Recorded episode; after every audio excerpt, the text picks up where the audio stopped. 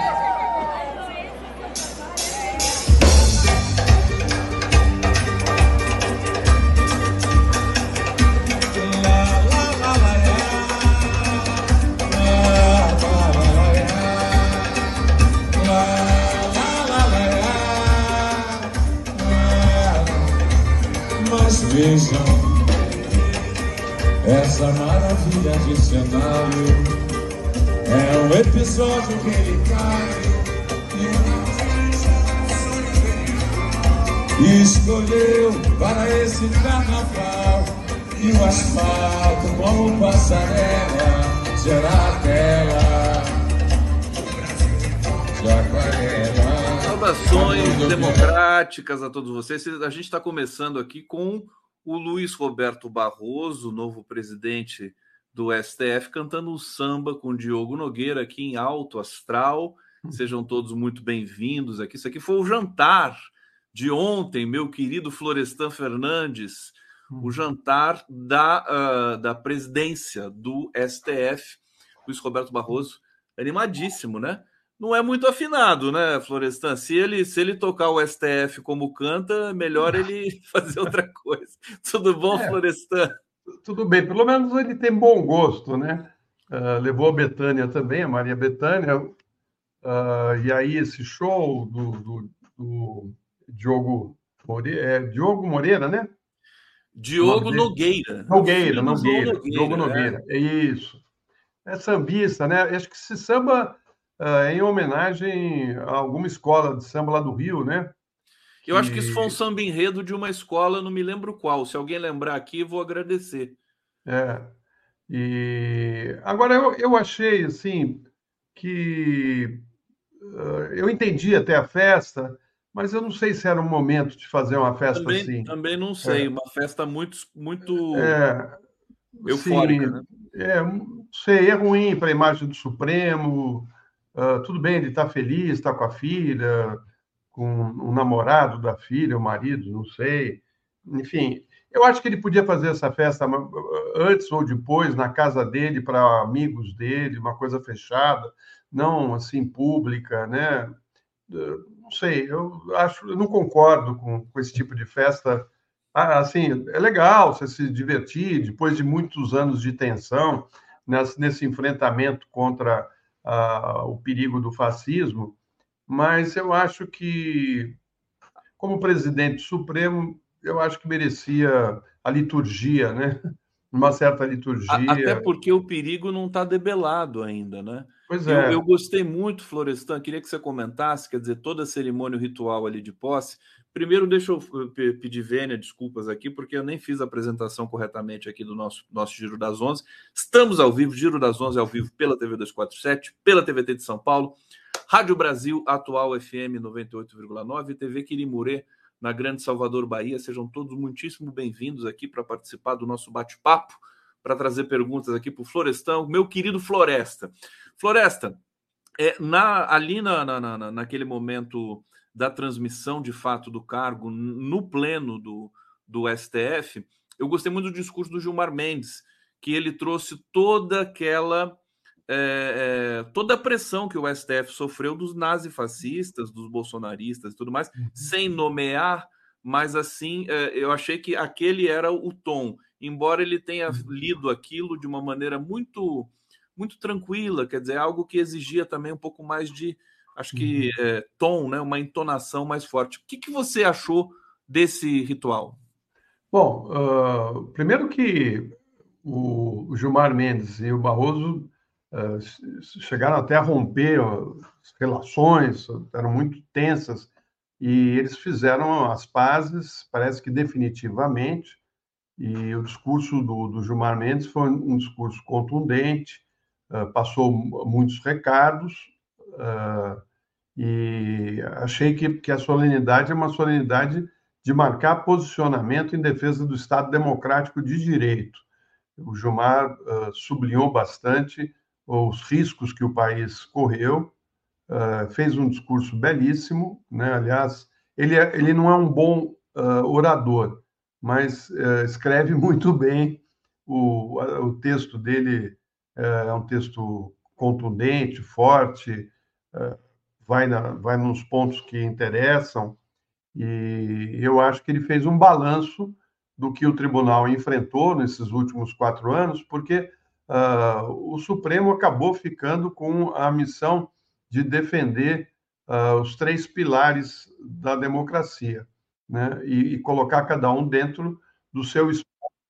E muitas vezes tendo uh, a obrigação de, de ampliar até esse posicionamento quando o Congresso abriu mão de legislar em troca de emendas parlamentares, emendas secretas. Né? O Bolsonaro, logo que o, o Rodrigo Maia deixou a presidência, que o Rodrigo Maia foi firme na defesa, ele só não colocou em votação o impeachment do Bolsonaro, mas ele fez ali um papel mais duro contra o Bolsonaro. O Bolsonaro atacava constantemente o Congresso e depois elege o Lira, e o Lira aí vira mais do que um presidente da Câmara, uh, um parceiro na administração do país. Ficou com recursos do orçamento para atender o, o, grupo dele. Uh, nesse, nesse, nessa solenidade, uh, tanto o Gilmar como o Barroso foram muito corretos né, propondo uh, uma, uma boa relação entre os três poderes e falando da, da importância uh, de cada um desses poderes, da volta à normalidade, daquilo que, que é importante a ser defendido nesse momento. E, e aí o próprio Gilmar sinaliza né, o que, que é a normalidade. Né? Ele citou o Fernando Henrique Cardoso, e citou o presidente Lula como dois grandes estadistas que o país teve. E fez também uma certa referência ou reverência ao, ao José Sarney, que estava ali na plateia, aos 93 anos de idade, ele foi uh, para a posse. E é interessante que o Dino passou por ele e não cumprimentou. Mas, segundo informações que eu tive, não foi uh, por malcriação, não, porque eles foram adversários políticos lá no Maranhão, ah, mas eles eh, se, se, voltaram a se entender ah, durante a campanha do Lula, eles se aproximaram, se reaproximaram.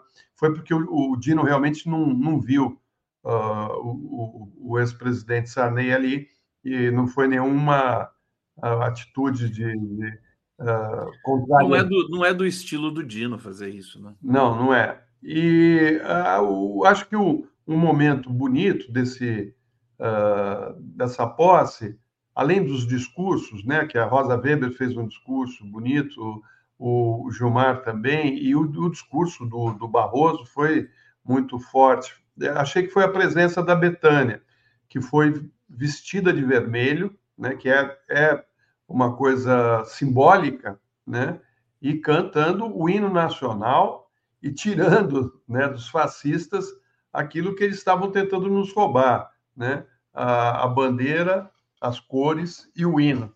E ela fez uma interpretação muito bonita do hino nacional. Acho que quando ela começou a cantar, todos uh, ficaram ali atentos, né? Porque se trata de uma das maiores intérpretes da música popular brasileira.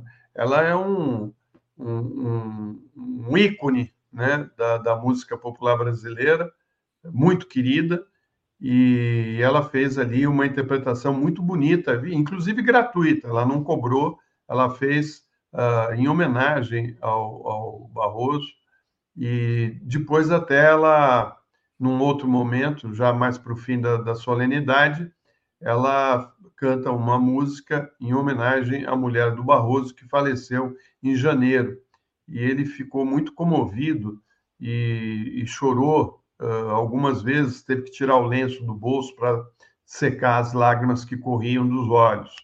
Uh, foi, um, foi um momento bonito, né? Mas acho que se ficasse por aí já estava de bom tamanho. Né? É, é, é uma coisa, como o STF também é, foi responsável pela degradação da, da, institucional do Brasil, não fizeram, inclusive, autocrítica, a gente poderia até cobrar um pouco mais isso. É, eu acho que fica um pouco excessivo essa alegria toda, né? Assim, essa, uhum. essa parafernália. Mesmo ali que foi mais contido e tudo mais. Tem, tem uma cena que eu quero te mostrar aqui, é, é, Florestan, em especial. Deixa eu só trazer comentários aqui, porque o pessoal está falando do samba. Ó. Jean Souza, Escola de Samba Império Serrano, compositor Silas Isso. de Oliveira. Se alguém souber o nome desse samba enredo, por favor, pode dizer aqui no bate-papo. O Fernando Bai está dizendo: Florestan, 8 de janeiro ainda não acabou. E tem muita gente aqui lembrando da, do discurso, da fala do Barroso, é, agredindo o Gilmar Mendes, trechos. Aquilo ali foi antológico, né? Aquilo ali, você lembra uhum. daquilo, o, o, meu querido Florestan? Olha só um trecho aqui, Ana Luísa dizendo: é bilis, ódio, mau sentimento, mal secreto, uma coisa horrível. Vossa Excelência nos envergonha. Vossa Excelência é uma desonra para o tribunal, uma desonra para todos nós, um temperamento agressivo, grosseiro, rude. Aquilo ali é, é antológico, é para você recortar e quando você quiser insultar alguém, você pega aquilo. É, e, e, aí, é, Florestan, eu quero te mostrar essa imagem congelada e assim, pedindo licença, né, para não parecer chato, mas só pessoas brancas na cerimônia do Barroso. É, acho que um, um, dos negros que estavam presentes era o, o ministro Silvio, né? Só o Silvio Almeida, né? O Silvio Almeida. Uh, não sei se tinham outros, mas é a cara uh, um pouco do, da nossa sociedade, né? Ela é patriarcal, sociedade onde, mesmo no Supremo, a maioria do Supremo, grande maioria, né? Quase todos são homens brancos, e agora, com a saída da Rosa Weber, o presidente Lula já disse que vai escolher um, um, um homem. E aí, até um, uh, nas falas da Rosa Weber e mesmo do próprio Barroso, eles falam da importância das mulheres ocuparem o seu papel em todos os escalões uh, de comando da nação. E era um, talvez um, um recado para o presidente Lula e uh, o Barroso é um defensor forte né, dessa, dessa questão da, da mulher, né, da, da, da, da, questão da defesa dos negros, dos homossexuais, né, dos LGBT, que mais, né? LGBTQIP a mais. É, a mais, é longo. Eu nunca guardo direito essa denominação. Na hora que você está guardando uma, é. aí vem outra, né? É, vem outra. Mas, uh, e, e, mesmo os povos originários também, que é um termo novo, né, que a gente passou a usar, porque antes não usava. Eu acho bonito, né, povos originários, uh, porque é o que eles são mesmo, que, o que representam.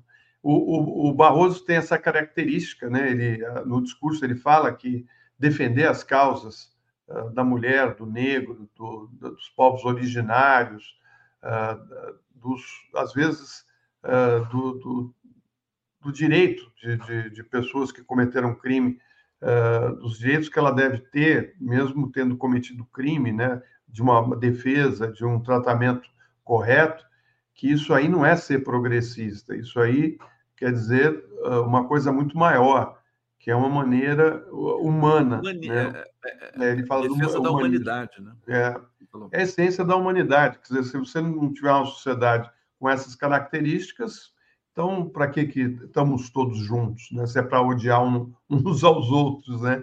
É, eu acho que, que essa, essa coisa do uh, odiar um, uns aos outros é bem a cara da extrema-direita. Né?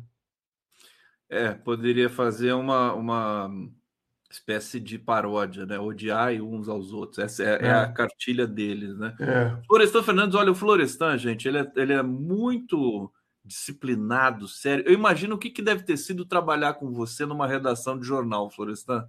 Deve ter sido uma experiência fantástica. Infeliz. Será que eu ainda vou ter essa, essa oportunidade. Bom, eu trabalho com você aqui na redação do 247, já é uma já é um privilégio para mim. Mas ele é tão sério, ele manda o roteiro aqui para gente, para a gente fazer é, um programa absolutamente é, redondo. E o, o, primeiro ponto que o Florestan queria quer né, é, destacar aqui conosco é a pesquisa Quest, que realmente é impressionante. Eu vou colocar na tela, Florestan, para você uhum. comentar. É, deixa eu trazer aqui pesquisa Quest. Olha só, percentual de desconfiança dos brasileiros nas instituições, partidos políticos, 94%, Congresso Nacional, 88%, imprensa, 82%, e aí vai bancos, o próprio STF, presidência da República, prefeitos. Quer dizer, em suma, o brasileiro não confia em nada, né? É. é, mas eu acho que são, são números uh, altos né, na avaliação e que já vem sendo construído nos últimos seis anos. E, e tem muito a ver com a pauta uh, das postagens feitas pela extrema-direita, né? Uh, principalmente na eleição do, do do Bolsonaro, que eles colocaram ele como uma pessoa fora do sistema, o que ele não era, né? Eh, ele era, um, na realidade, era um político tradicional de muitos anos e que uh, tinha até esquemas nos gabinetes, ele e os filhos, e que até agora não foi prof, uh, bem investigado e punido, né, das tais rachadinhas. Mas é uma visão sempre negativa dos políticos, aliás, também não tem como você achar esses políticos corretos depois de ver uh, o presidente da Câmara, o Lira, uh, chantageando, né, que é esse é o termo, o presidente Lula, uh, ameaçando parar a Câmara se o presidente não cumprir com promessas de entrega de cargos e comandos não só de ministérios, mas também de bancos né? Ele quer saber do banco, da Caixa Econômica, ele quer o banco com porteira fechada, para ele nomear os vice-presidentes do Banco da Caixa Econômica. Caixa Econômica, que é, um, é uma instituição uh, importante para o desenvolvimento do país, porque é ali que você tem a maioria do, dos pagamentos né, dos, dos pensionistas, é ali também que são feitos financiamentos para a casa própria, ou seja, é um banco muito voltado para essa área da, da, da, da, dos recursos que são destinados a, a, aos trabalhadores e à população uh, mais uh, pobre. Né? Ele quer uh, essa, a, a, presidência da Caixa e quer a Caixa para colocar o pessoal dele. E essa chantagem é ruim, porque, na realidade, houve uma desvirtuação aí da, do papel do, do, Congresso. Né? O Congresso existe para legislar, não é para administrar o país. Né? E isso se aprofundou na época do Bolsonaro, porque o Bolsonaro foi lá, entregou a, a, a chave do cofre da rainha para o Lira e está tudo certo. Ele parou de se preocupar com o Congresso e foi atacar o Supremo. Né? E atacou o Supremo e continua atacando até hoje. Né? O grupo dele uh, faz discurso de ódio e até ameaças aos ministros do Supremo, até ameaças físicas, uh, né, como a gente viu recentemente, ameaças que ocorreram contra alguns ministros, contra o próprio Barroso, né, que usou um termo lá em Nova York, uh, não, não condizente com a função dele de dizer uma coisa do tipo Uh, perdeu, perdeu o Mané. Ele falou isso. Perdeu o Mané, né? Perdeu o Mané. É. é e para um bolsonarista que estava ofendendo ele, o próprio Alexandre de Moraes, que foi uh, ofendido e atacado por uma família aqui do interior de São Paulo, num aeroporto da Itália.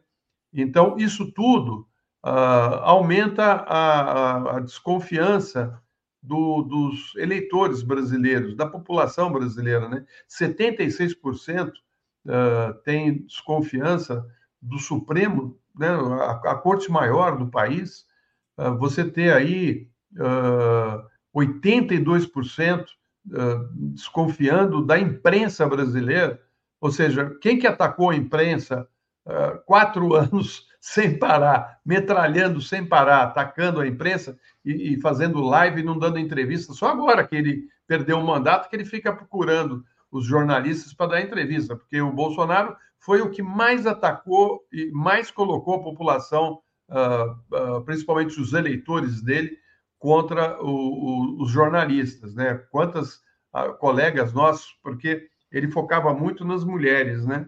As repórteres mulheres foram uh, muito agredidas pelo, pelo Bolsonaro. E aí você tem uh, os bancos, os bancos têm até um bom motivo, né? Porque realmente é para desconfiar com a taxa de juros que eles cobram, principalmente o cartão de crédito, né? Ainda bem que uh, isso vai mudar e cobrar 400% de juros por ano é uma coisa totalmente sem sentido né, no cartão de crédito, é uma coisa uh, absurda. E, e, depois você tem aí a própria polícia né, militar, que está melhor colocada do que o Supremo, com 65%, e, e, e vamos combinar que a polícia militar está devendo, né, pela, pela truculência, pela maneira uh, agressiva como elas lidam no enfrentamento uh, ao crime organizado, né? a maneira como eles entram no, nas comunidades, atirando, matando, matando crianças, jovens, enfim, uh, uma polícia ineficiente. Essa, essa é a questão. Essa e as é Forças Armadas, né? 64% para as Forças Armadas é muito, né? porque ela sempre foi Uh, as Forças Armadas sempre foram uma referência de seriedade, de, de competência, de lisura, né? E daí tá a passagem deles pelo governo do Bolsonaro, eles saíram de uma avalia, avaliação positiva para uma avaliação negativa que é crescente. E, e por isso uh, eu acho que, nesse sentido, uh, as pessoas começaram a mudar a opinião uh, a respeito do, dos militares. Né? Quem, não, quem não passou pelo regime militar não tem a lembrança que eu e você temos, né, do tudo que eles fizeram nos 20 anos em que comandaram o país, a tortura e morte, né, de tantas pessoas. Aliás, o próprio Heleno que foi depor na CPMI da, da Câmara, né, com aquela arrogância, com aquela empáfia, aquela, aquele jeito uh, de uma pessoa que, que que sabe que é, é inimputável, né, que, que ele não vai pagar pelos crimes, a, a arrogância, né? Uh, ele, ele foi, o Conde, ele foi o assistente de, de ordens do, do Silvio Frota. E você sabe muito bem quem foi o Silvio Frota. O Silvio Frota foi um general que comandou o segundo exército da extremíssima direita que tentou um golpe contra o Geisel, né? Tentou isso porque, na sucessão, o Geisel ia fazer o Figueiredo no projeto de abertura lenta, gradual e segura, e do Figueiredo seria retomada a democracia. Essa era a ideia, o projeto. E eles, para justificarem o perigo comunista, já não tinha, não tinha mais ações guerrilheiras no país, fazia tempo, eles vão para cima uh, dos, principalmente dos jornalistas, e prendem, mataram o Fiel Filho, um operário, né, na, sob tortura, e mataram Vladimir Herzog, diretor da TV Cultura, né, nas dependências naquele momento, naquele momento 75, né? Florestan, o pessoal está aqui aflito, pedindo muita informação do Lula. Eu vou dar nesse momento. Uhum. É, só fazer um comentário, quer dizer, as instituições no Brasil estão desacreditadas. Essa pesquisa Quest é uma é uma bomba. Isso aqui precisa ser discutido, acho que no governo Lula e entre as autoridades a gente precisa fazer um resgate da nossa institucionalidade, né, Florestan? São muitas, está tudo muito alto, né? Mais uma é. vez aqui colocando na tela, né? Olha só. É, a, o último Igreja Católica, 56% desconfiam da Igreja Católica, que é a mais bem colocada aqui no sentido é, de ser a que tem maior credibilidade. Olha, eu vou para o bate-papo aqui.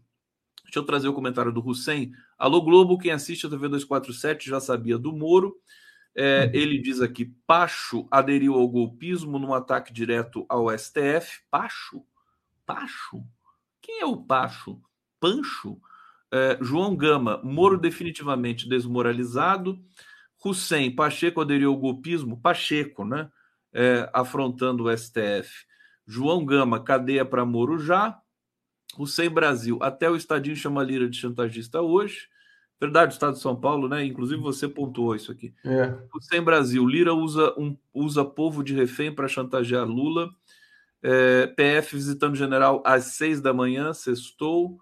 Eliette ali, o samba, aquarela brasileira do Martim da Vila. Aliás, o samba aqui foi procurar samba enredo composto por Silas de Oliveira, chamado Aquarela Brasileira, para Império Serrano em 1964, o ano do gol. Olha só. Olha só. E é tão linda essa música, né? Uma música tão linda, bonita. Linda, né? linda. Eu estava com saudade de ouvir essa música. Gilmar Rogério Viano, notícias do Lula, por favor. Uh, Hussein, Ricardo Galvão pode falar do efeito Bozo no clima? Acho que pode, e a gente vai tentar trazer. É, é, deixa eu colocar aqui imagens do Lula chegando é, no hospital em Brasília. É importante a gente ter essas imagens aqui. Deixa eu colocar.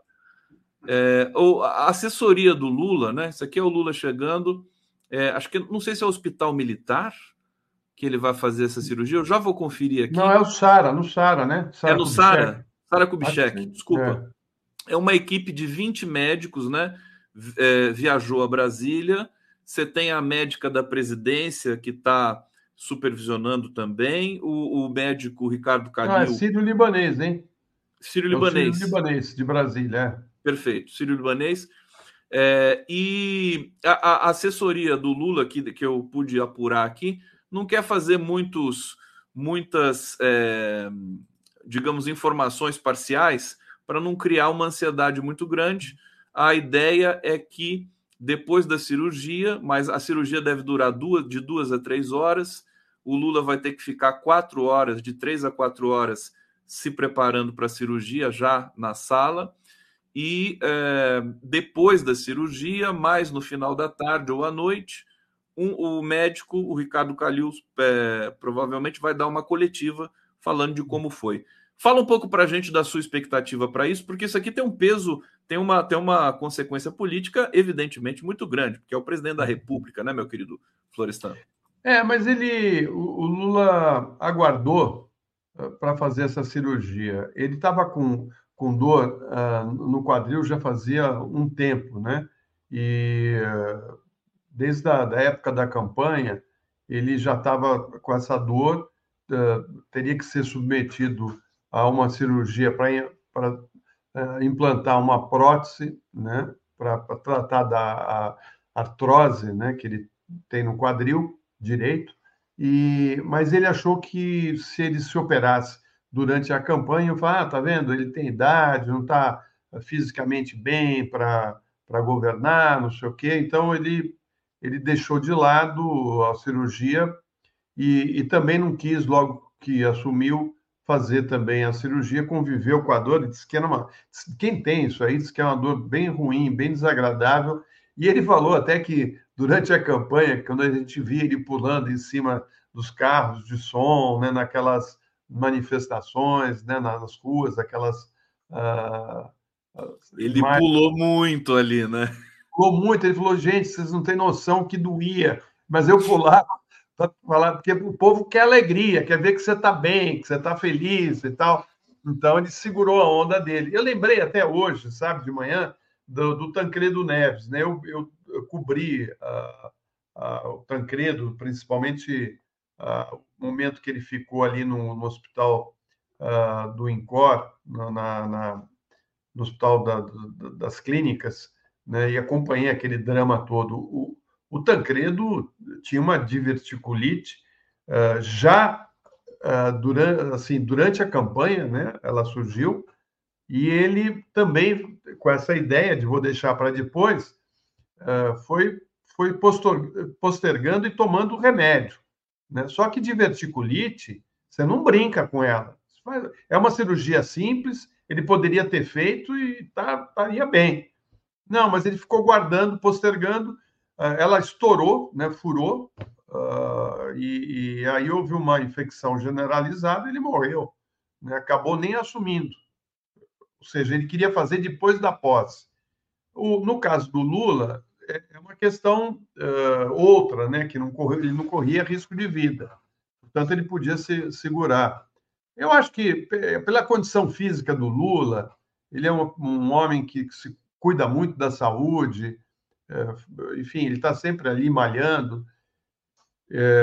Ele, eu acho que ele, ele vai se recuperar rápido. É uma cirurgia, uma cirurgia que tem um, um tempo de, de, recuperação, ele vai ficar uh, nos primeiros dias no hospital, vai ser depois transferido para o Alvorada e vai, uh, depois de alguns dias, voltar às suas atividades, despachando dentro do Palácio do Alvorada. Tanto que ele nem passou a presidência para o Geraldo Alckmin, porque achou que não, não seria necessário. Ou seja, ele, ele vai voltar a, ao trabalho daqui a alguns dias uh, em casa, né, andando com. vai ter que caminhar com um andador para poder se movimentar, para não forçar, né? A, a cirurgia ela, ela, ela troca, ela, ela tira a cartilagem e coloca um, um, uma espécie de uma almofadinha, né? Diz que ele, é, o Lula, depois dessa cirurgia, ele vai ficar doido, ele vai querer jogar bola, Isso. vai querer, vai querer sair nadando. Ele falou que sente falta de andar na esteira, né, tadinho? Ele gosta de andar é, na esteira. Muito. Você tem uma ideia. É. Ele gosta ele de jogar futebol assim. também. Eu estava no, eu estava presente no jogo lá na inauguração do campo uh, Sócrates brasileiro, né? O Sócrates, uh, lá na, no, no, MST, na Escola Nacional Florestan Fernandes. Uh, e o Lula foi, uh, o Chico Buarque estava presente, o Lula fez um gol, o Chico também. Quem apitou o jogo foi o Juca Kifuri. O Juca Kifuri expulsou, expulsou o Lula. O Lula. É, é. Ele falou assim: Eu sou o Moro, vou tirar é. você. Mas, enfim, é, ele sempre gostou de futebol, Lula, né? Ele é e, enfim, capaz de voltar já pegando uma bolinha aí, jogando um futebol. Vamos ver, né? Ele vai precisar de. É, muito... Essas cirurgias, né? Até onde eu sei, elas são, elas são simples, muito simples, e, e a recuperação é rápida, né? Também. Embora tenha aí todo esse período e tudo mais. O, Florestão, o pessoal está aqui impossível no bate-papo Olha só, a Norma Serra Cruzes, Florestan, não é hora de lembrar do Tancredo, não é hora. Eu subscrevo aqui. Rosane é. Santos, meus queridos Conde Florestan, muita admiração, gratidão a vocês. A Gislande Maria de Oliveira, Conde, deixa eu te falar, essa pesquisa é realmente gravíssima, né? Porque as instituições desacreditadas do nosso país, nosso país fica vulneravelmente é, fracassado Olha, deixa eu só corrigir aqui, não é Ricardo Calil, é Roberto Calil Filho. Roberto Calil, é. A cirurgia será feita por quatro médicos que saíram de São Paulo e acompanhada por Roberto Calil Filho, filho, médico do presidente, e Ana Helena Germoglio, médica da presidência da República. Ao longo da nossa programação, nós vamos trazer informações assim, a cada momento que sair uma informação, pode ter certeza, aqui dentro do Giro das Onze eu trarei para vocês. Mais um comentário sobre a cirurgia do Lula, meu querido? Não, já que a gente está lembrando de cirurgia de presidentes, eu lembro da do Bolsonaro, que ele vive mostrando a barriga dele. Ele adora mostrar a barriga dele cortada lá, costurada, remendada, né? E qualquer, que o Lula não qualquer, faça isso, né? Qualquer momento que ele fica assim preocupado, que pode ser preso, aí ele vai para o hospital, rapidinho, né? Ele vai para o hospital. E você vê que o, o, como o Lula é o contrário do Bolsonaro, né? Ele adiou essa ida para o hospital desde a campanha, pensando no Brasil. E, né? e nem ficou se E o Bolsonaro se interna no hospital pensando nele mesmo. Né? É, só nele. Só nele. Só nele. É, Impressionante. É. Florestan Fernandes. Olha só, vamos para mais um tema aqui. A gente está muito rico esse giro, começando aqui com o Florestan Fernandes. É, vamos para o Congresso Nacional e a guerra contra o STF, Florestan, essa uhum. aprovação do marco temporal. Um, e também tem um outro projeto que é, tiraria do Supremo, uh, faria do Congresso revisor do Supremo, né? O, o, o, Luiz Roberto Barroso vai enfrentar dificuldades, porque essa bancada ruralista, que é muito forte, ela decretou guerra para o Supremo com essa história do marco temporal. É, eles estão ainda na, na pauta do Bolsonaro, né? que é atacar a, a, questão do, do, do, das decisões do Supremo a respeito do porte de, de drogas, né, a respeito do, do, da, da, possibilidade da mulher poder fazer uh, o aborto né, nos primeiros três meses de gravidez e, e até o casamento homoafetivo, né, que eles também estão querendo uh, impor um recuo absurdo e inventaram agora essa história de uh, votar um projeto uh, de reforma da nossa Constituição que é absurda, né? que eles poderiam acabar decidindo ou, ou, intervir em decisões do Supremo, né? se eles não concordassem.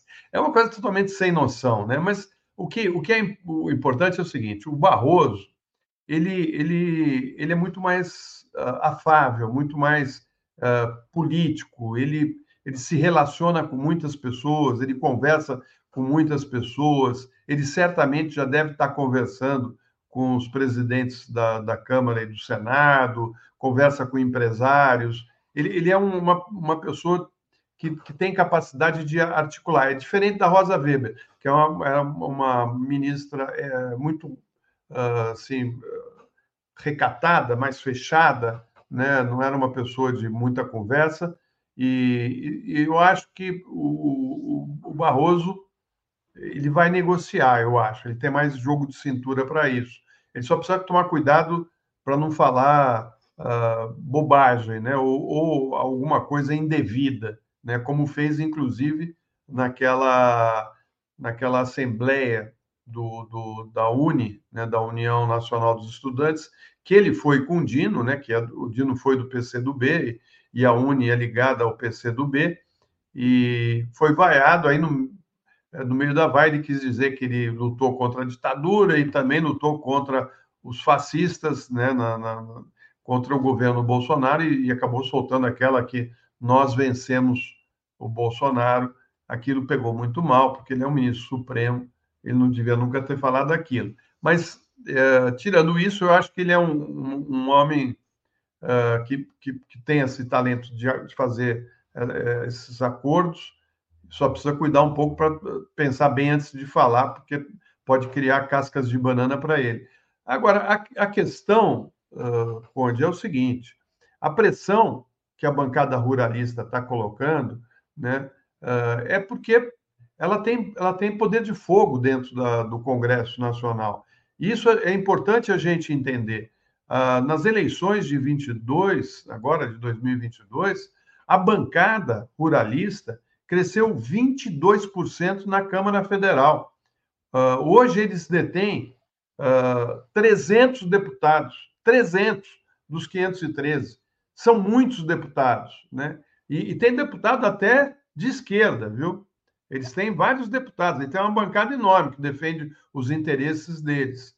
Eles são hoje os grandes financiadores de campanhas eleitorais. Né? Uh, e, e, no Senado, a bancada que, que da, ruralista, do agronegócio, cresceu 20%. Eles hoje têm 44 uh, ah, senadores né, numa, num, num, num, num, colégio de 81, né? ou seja, uma, numa bancada máxima de 81 senadores, eles têm 44. Uh, e essa é a razão, talvez, da preocupação uh, do Lula, né? porque foi colocado no colo dele um embrólio a ser resolvido. É um terreno movediço, né? porque o Lula não vai querer se colocar contra o agronegócio, ele vai, ele está fazendo de tudo para acalmar, para pacificar o país. E o fato é que é, essa lei que eles, que eles aprovaram é inconstitucional. Não tem como você uh, fazer um, uma lei que, que, que, que uh, foi declarada inconstitucional pelo Supremo. Né?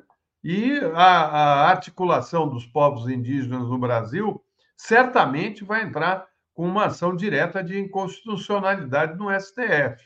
Uh, eu acho que essa questão uh, do, do, do, marco temporal tem que ser muito bem uh, discutida, porque não é possível você, no momento em que está vendo a, toda a região amazônica uh, com essa seca inacreditável, né? Você tem os rios secando, Conde. Né? Isso aí é uma resposta da agressão, né, da natureza à agressão que ela está sofrendo. Nos últimos quatro anos, o Bolsonaro abriu as porteiras com o Ricardo Salles e desmatou adoidado. Né? Venderam madeira adoidado. Né? Invadiram terras dos povos originários para mineração, né? pra, em busca do, do ouro, de pedras preciosas. Né? E aí você vê que a, a natureza começa a responder. O Rio Madeira, que em alguns pontos, né, você já deve ter viajado para essa região, o Rio Madeira é uma coisa. Foi um dos lugares mais lindos que, que eu nadei na minha vida, foi no Rio Madeira. Uma água uh, morna, que eu nunca imaginei de um rio com água morna. Uh, nadei junto com um boto cor-de-rosa, eles passavam pra, pelos, pela, pela, por, é, eles ficavam nadando com a gente. Passavam ali. do seu lado ali. Passavam, passavam. Minha filha era pequena na época e ela, ela queria ver, mas ela tinha medo. Então ela agarrava em mim e ficava pendurada nas minhas costas. Eles são, né? eles, eles, são amigáveis, né? Eles são que são, nem cachorrinho, são, né? Eles são golfinhos. Eles são os golfinhos do, do rio. É, a, dizem que os golfinhos entraram uh, no rio Amazonas pelo mar, né? e, e a, por conta da quantidade de, de, alimentos que eles encontraram no rio. E aí foram ficando por se ali, foram, entrando, foram, se adaptando e mudou a cor deles. Eles ficaram cor-de-rosa. Mas eles têm a mesma inteligência, a mesma alegria, né? Uh, e agora você imagina, um rio, como o Rio Madeira, que, que tinha 25 metros de profundidade, está com 6. Você imaginar que uh, tem gente fazendo poço né, para poder ter água na floresta naquela amazônica, região? naquela região toda. São várias cidades sem água. As, as pessoas não conseguem sair de casa porque no, é, é, o modo de transporte nessa região é, é feito pelos rios. E os Sim. rios secaram. Gente, é muito grave o que está acontecendo. Eu acho que esses ruralistas, esses, esses caras radicais do agronegócio, deveriam parar e pensar no que, que eles estão uh, propondo no que, que vai terminar essa loucura de desmatar a floresta. Né? O que, eles acham que vão conseguir vender os seus produtos né, com a é, pressão é, é, é, um, é um processo suicida, né? A gente está alertando aqui a imprensa. E, e, é, e, é, e, é, curioso o seguinte: a gente vê também por que, que a imprensa convencional está tão desacreditada, né? Segundo a pesquisa Quest. Porque a imprensa tradicional ela faz propaganda do agro, né, que são propagandas caríssimas, com músicas e tudo mais, eh, eh, feitas especialmente para para as eh, entradas para os reclames, é, dão as notícias do desmatamento e tudo, e tudo mais, mas não entram com, com, com toda a convicção para que essas é, questões sejam mitigadas, quer dizer, a, a, a, baixa do Rio Madeira, eles fazem um escândalo lá, mas continuam apoiando esse grupo, né? Esse, o agronegócio que anuncia é, na, na, nos intervalos ali, sobretudo da Rede Globo. Querido, Agora, pensa bem, viu? Pensa bem numa coisa. Ah. Tudo que está acontecendo, essa pauta contra o Supremo, essa pauta uh, de costumes, é, é, é uma pauta pensada pela extrema-direita para tirar de foco a CPI, para tirar de foco as joias que o Bolsonaro e a mulher uh, receberam e se apoderaram, né? é, é para tirar de pauta os milicos que estão envolvidos até o último fio de cabelo com a tentativa de golpe do 8 de janeiro. Uh, enfim, eles são mestres em, em, mudar o assunto, porque é, é, tão absurdo a pauta, é absurda. Sabe que como é que o cara vem com uma pauta dessa? Vai tirar uh, o poder do Supremo decidir? Como assim? Né? É, mas é, é para você, para a gente ficar discutindo para tumultuar. o que eles querem. É, pra você vê que a gente não está falando é. de joias, a gente parou é. de falar. Aliás, eu acho até bom, num certo sentido, que a gente fale menos do Bolsonaro, porque assim é uma coisa que já está indo embora, problema da justiça agora. Chegou duas notícias aqui urgentes. Né? a gente já. Uh, uh, eu quero trazer para vocês aqui, tem inclusive vídeo é, que eu vou colocar aqui para vocês. Olha, a Polícia Federal cumpriu nessa manhã o mandado de busca e apreensão contra o general da reserva Ridalto Lúcio Fernandes, acusado de participação nos atos golpistas de 8 de janeiro. É, só para registrar também, muita gente cética com relação à punição dos militares, eu acho que está sendo aqui concretizado que eles irão é, ser punidos, quer dizer, julgados e punidos. E aqui é, um vídeo da Câmara Legislativa de Taboão da Serra. Olha só. Ocorreu agora há pouco um barraco. A audiência pública termina em pancadaria. Confusão na Câmara dos Vereadores de Taboão da Serra. Olha só que absurdo isso. Deixa eu ver o que estava acontecendo ali. Uma audiência pública. Vou ver qual era o tema que estava sendo discutido, gente. Eu vou deixar as imagens sem som. O objetivo era ouvir a população receber sugestões de investimentos estaduais para o próximo ano, o que não ocorreu. O orçamento que vai impactar a comunidade local sequer foi discutido. Quatro deputados estaduais estavam presentes: Analice Fernandes, PSDB, Fernando Fernandes, do PSDB, Luiz Cláudio Marcolino, do PT, e Eduardo Nóbrega, do Podemos. É, Florestan Fernandes, isso é um, é, é, é um alerta também, né? É, desse, dessa é. tensão que ainda paira no ar é, pelo Brasil. O que acontece também, uh, o, o, parlamento, quando começa a decidir a questão uh, do, do, orçamento da cidade, do, do estado, do país, uh, acaba privilegiando os seus, né? fazendo políticas que não são políticas públicas para o uso dos recursos. Né? E isso a gente viu bem durante o governo Bolsonaro. Quantos parlamentares repassaram recursos do orçamento secreto para parentes, né? assim, para irmã que era prefeita, uh, para uh, ou quando não para grupos que uh, trabalhavam dentro de um esquema de desvio de dinheiro, né? como aconteceu lá em Alagoas. Aliás, em Alagoas está cheio de casos do pessoal ligado ao Lira. Ele fica bravo quando o pessoal uh, ele conseguiu aí tirar de cena também as, as denúncias envolvendo o nome dele, mas ele tem coisas a explicar para a sociedade. E eu não sei o que aconteceu aí na, na, na Câmara de Taboão da Serra. É uma cidade que fica na Grande São Paulo e, enfim, vamos apurar, saber direito o que, que, que foi, né? mas é, é um pouco do retrato enfim, do país, né? Um pouco o retrato das tensões, e a gente tem tensões ali entre Congresso, STF e o próprio Executivo. Agora o Haddad, a informação que a gente tem, está tá voltando a, a fazer tratativas com Arthur Lira para o próximo bloco aí de aprovações que o, que o governo tem de fazer. Agora, o, o meu querido Florestan, estou muito curioso para uhum. você comentar aqui para a gente essa história do Estadão, o jornal Estado de São Paulo, em editorial, é, dizendo que o Arthur Lira pratica extorsão mafiosa contra Lula e deve ser contido. O que, que aconteceu com o Estadão, É, porque eles, eles sabem que o Lira é, é, ligação do Bolsonaro, né? O Lira, durante a campanha, fez declarações de amor ao Bolsonaro.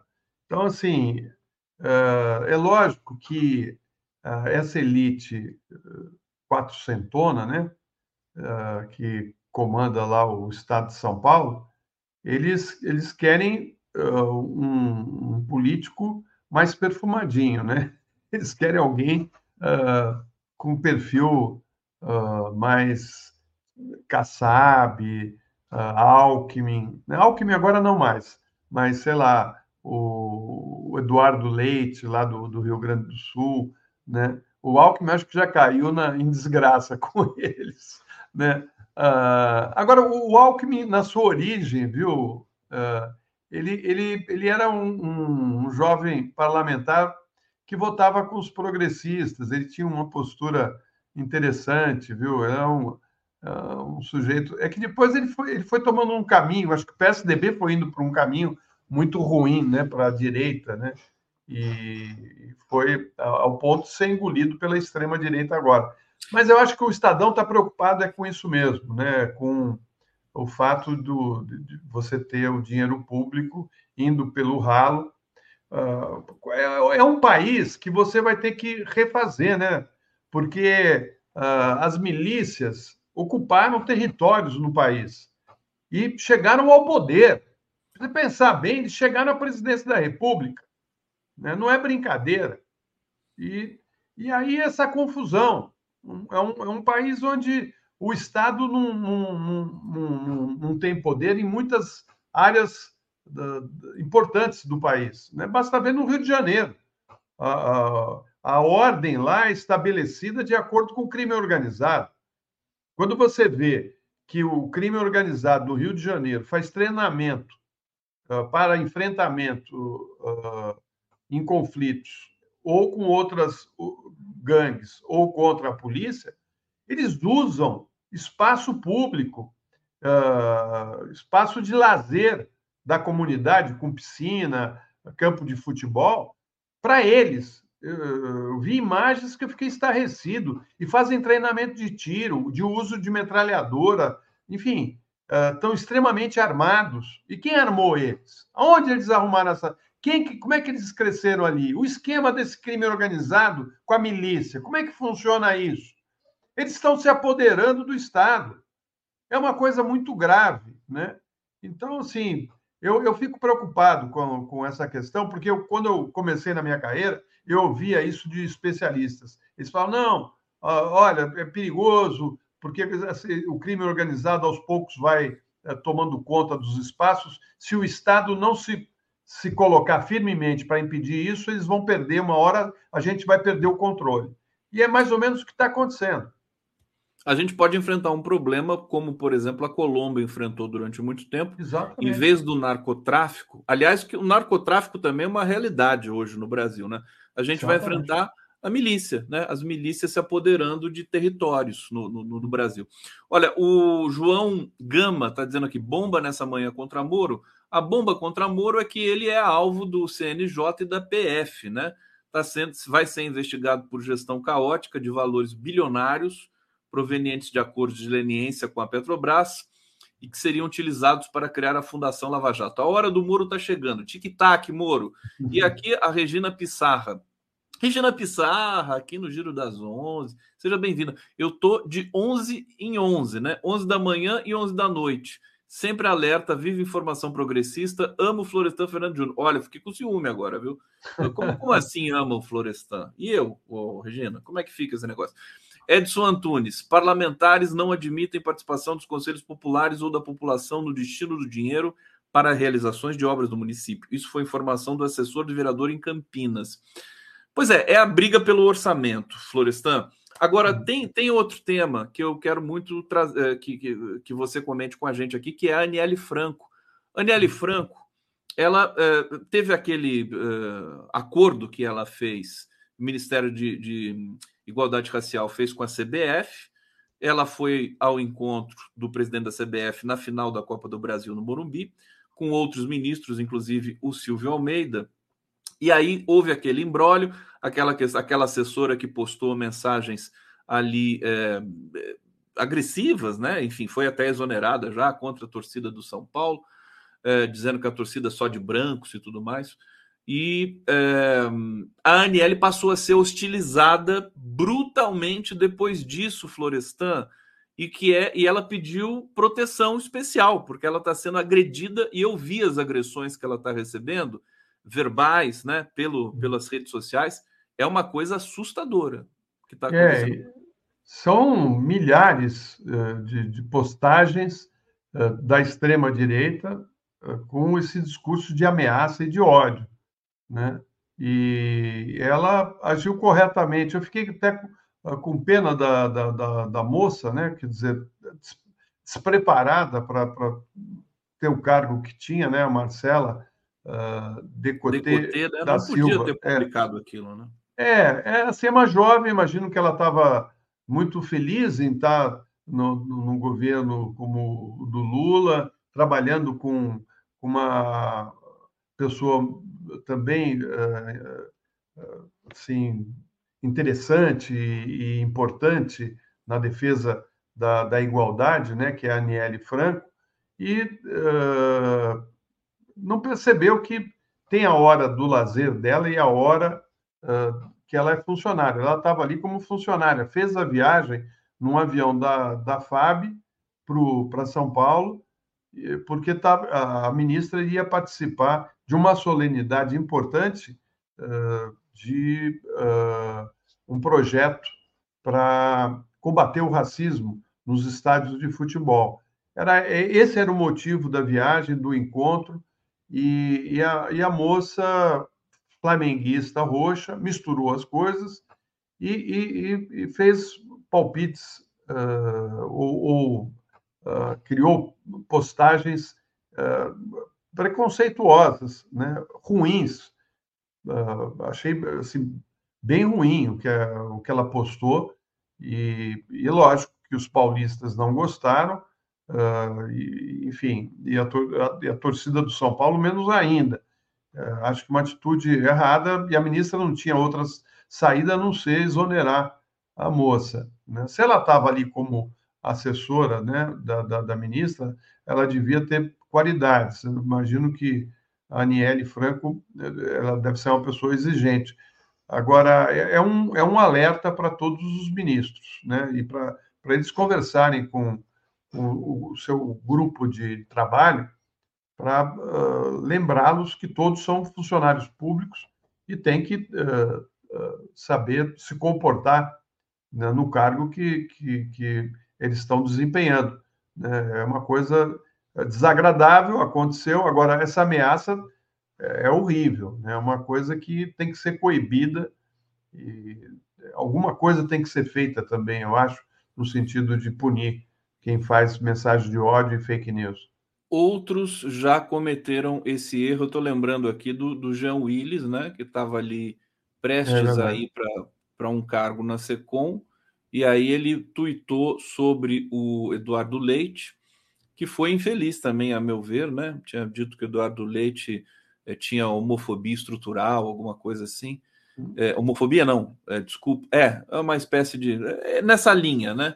Porque o Eduardo Leite é gay, mas ele defende pautas, curiosamente, né? E até compreensivelmente, porque ele representa um setor conservador é, que não interessam aos, à comunidade LGBTQIP a mais.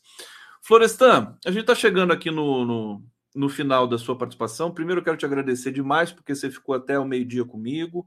Eu tinha pedido para você, porque daqui a pouco eu vou receber aqui, sabe quem?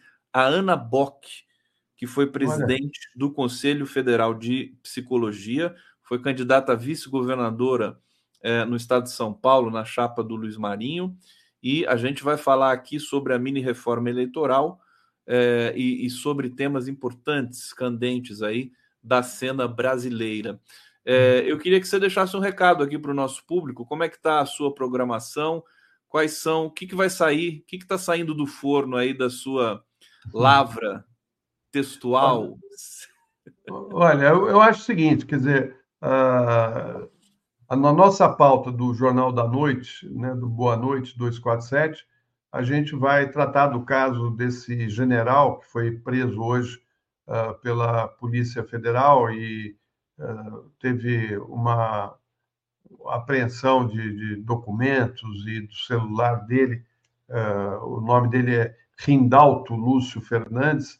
Ele era um ativista da, do movimento golpista que ocorreu na Praça dos Três Poderes. É, você vê o envolvimento dos militares uh, nessa ideia de um golpe de Estado no país. Uh, vamos falar sobre isso. Vamos falar sobre a questão da seca na, na, região amazônica, né? Aquilo, você sabe, pode se transformar num grande deserto. Já havia essa essa colocação feita pelos especialistas, né, pelos ecologistas, de que o, o corte da, da, floresta, se você derruba a floresta, e você pode ter uma colheita e depois a terra é uma terra que vai, vai se uh, pauperizando e vai ficando fraca e vira deserto mesmo, né? E eu, eu tenho muito medo quando você mexe com uma floresta tão importante para o planeta como a floresta amazônica. Eu imagino o que, que deve estar saindo na imprensa internacional e a urgência, né? Eu tenho a impressão que nós perdemos o time, né? Eu acho que está uh, tá havendo um, um, a questão do de gelo no, no, no em áreas, uh, no, nos polos né, da, do planeta, e diz que tem, acho que, acho que é no Polo Norte, tem flores nascendo do solo, ou seja, uh, sinal de que não tem mais o gelo, né?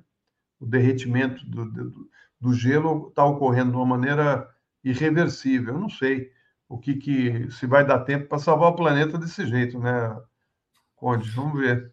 Não está fácil. Tem gente já comprando terreno na Antártida já, né? Para o aquecimento global. Tô brincando. Meu querido Florestan Fernandes, é demais. Bom, eu quero desejar uma excelente.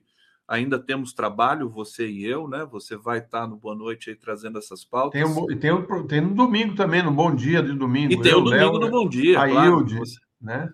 Junto com a maravilhosa Hildegar Ângel e o uh, Leonardo Atucha. Eu ia falar Isso. maravilhoso também, mas fiquei com vergonha.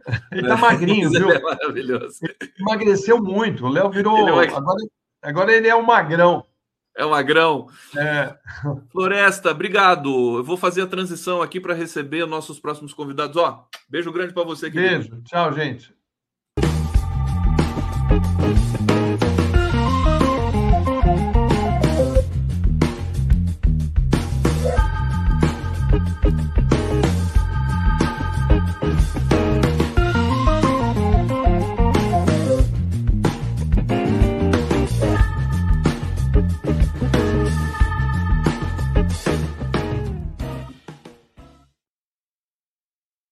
Minha querida Naboque, que saudade! Como você tá linda, tá bem aí? Obrigado por vir aqui. Pode ativar seu microfone aí que eu quero te ouvir.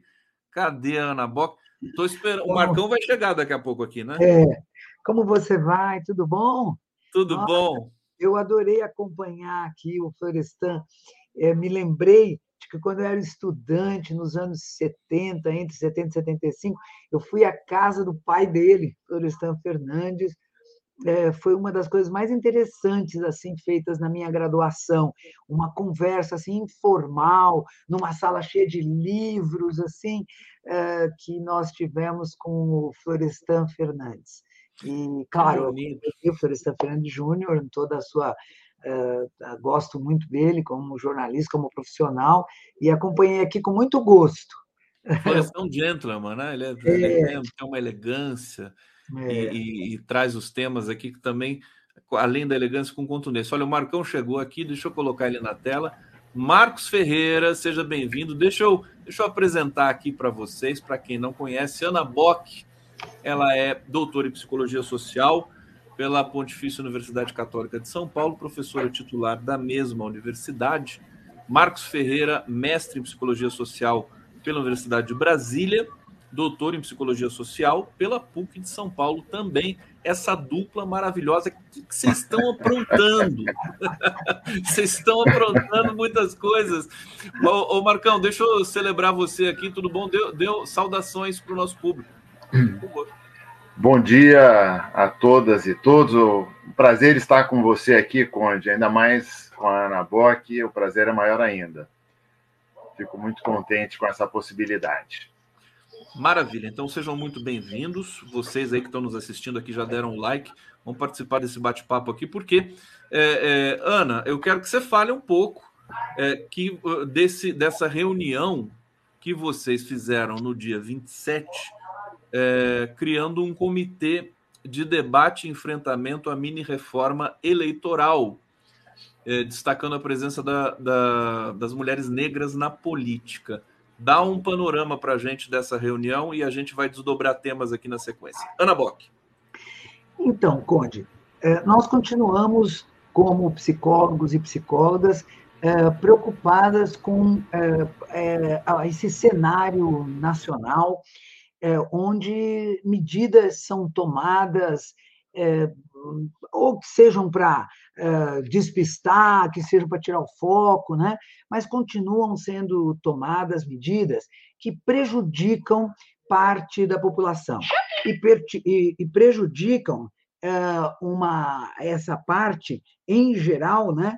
É, mulheres que, que são aí é, retiradas, a, a, retirada a possibilidade dela ampliar o seu espaço no cenário político, é, são é, são medidas que são feitas, que são tomadas ali, que não, não parecem tirar diretamente a mulher, porque mantém os 30% das mulheres, mas que é, vão driblando é, e vão permitindo que é, o financiamento que é dedicado à candidatura delas seja reduzido ou seja desviado. Né?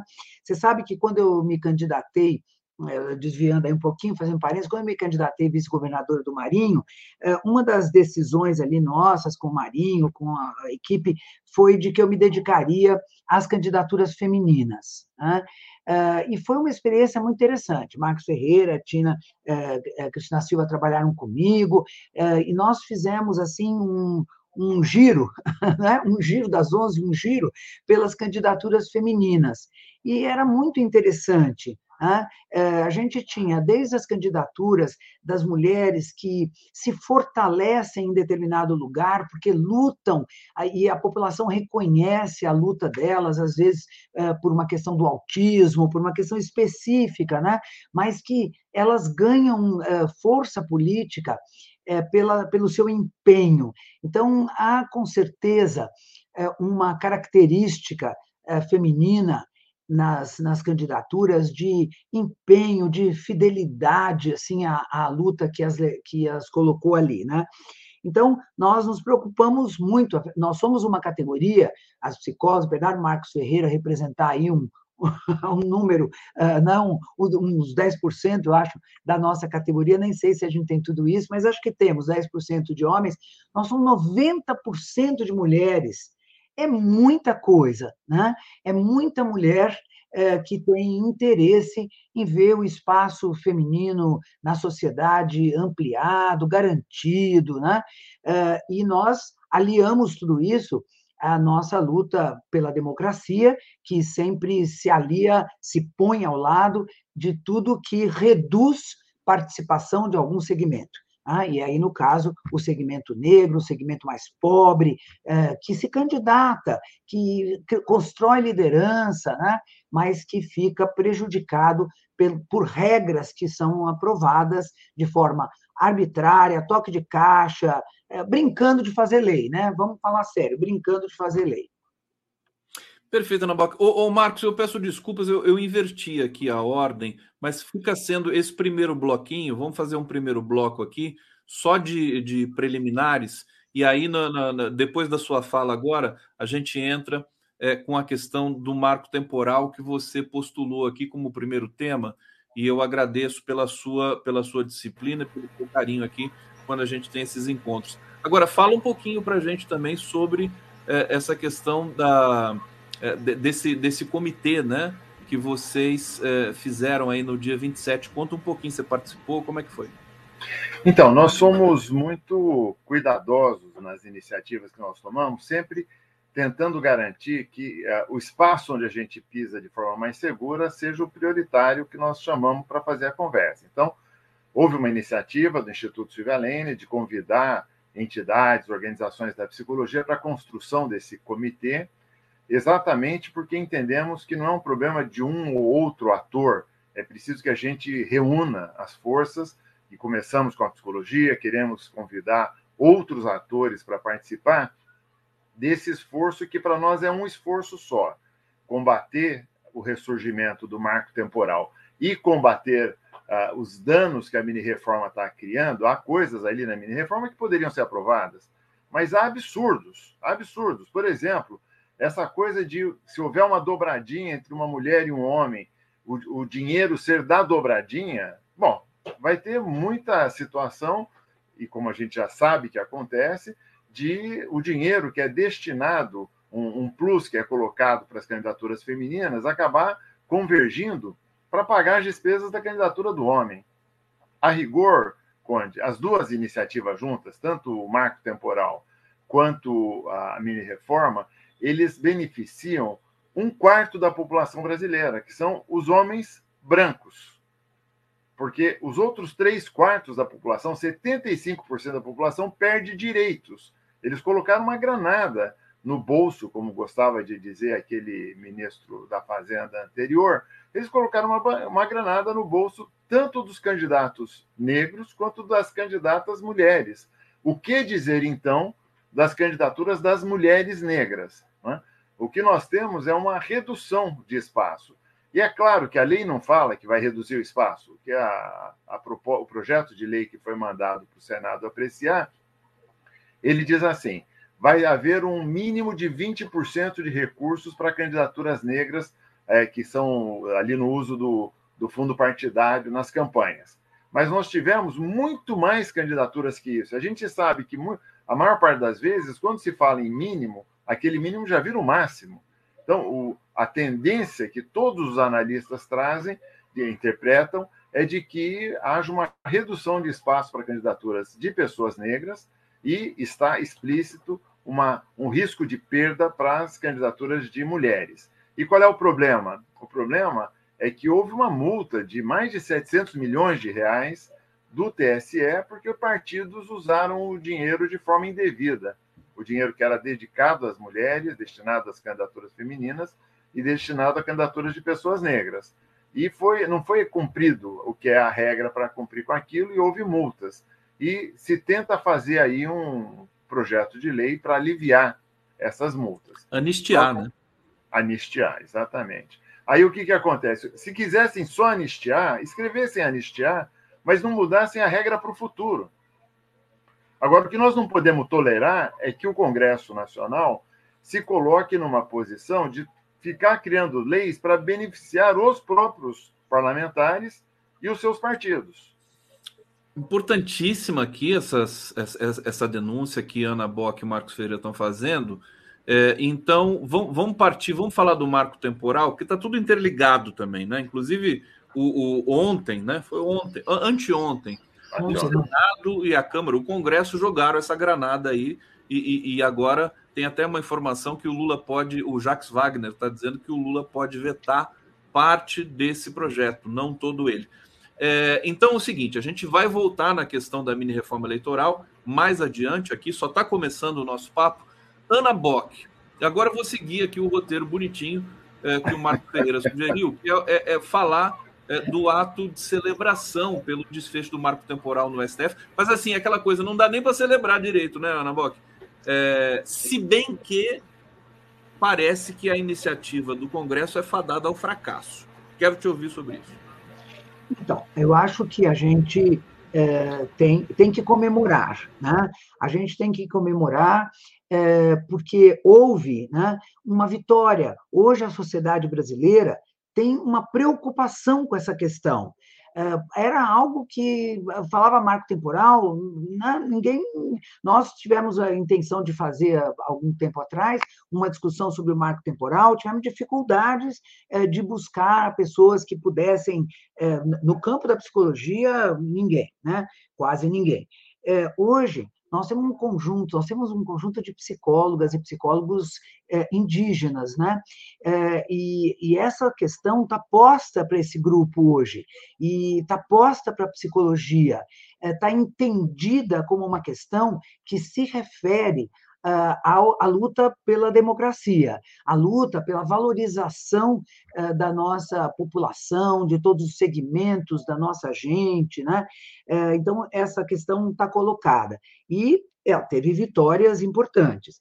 Uh, e, e, claro que é importante você comemorar, às vezes você usa né, a festa você faz uma festa para comemorar uma coisa fala, gente, agora quero avisar uma coisa. É mais ou menos isso que nós vamos fazer. Ô, gente, agora quero avisar uma coisa.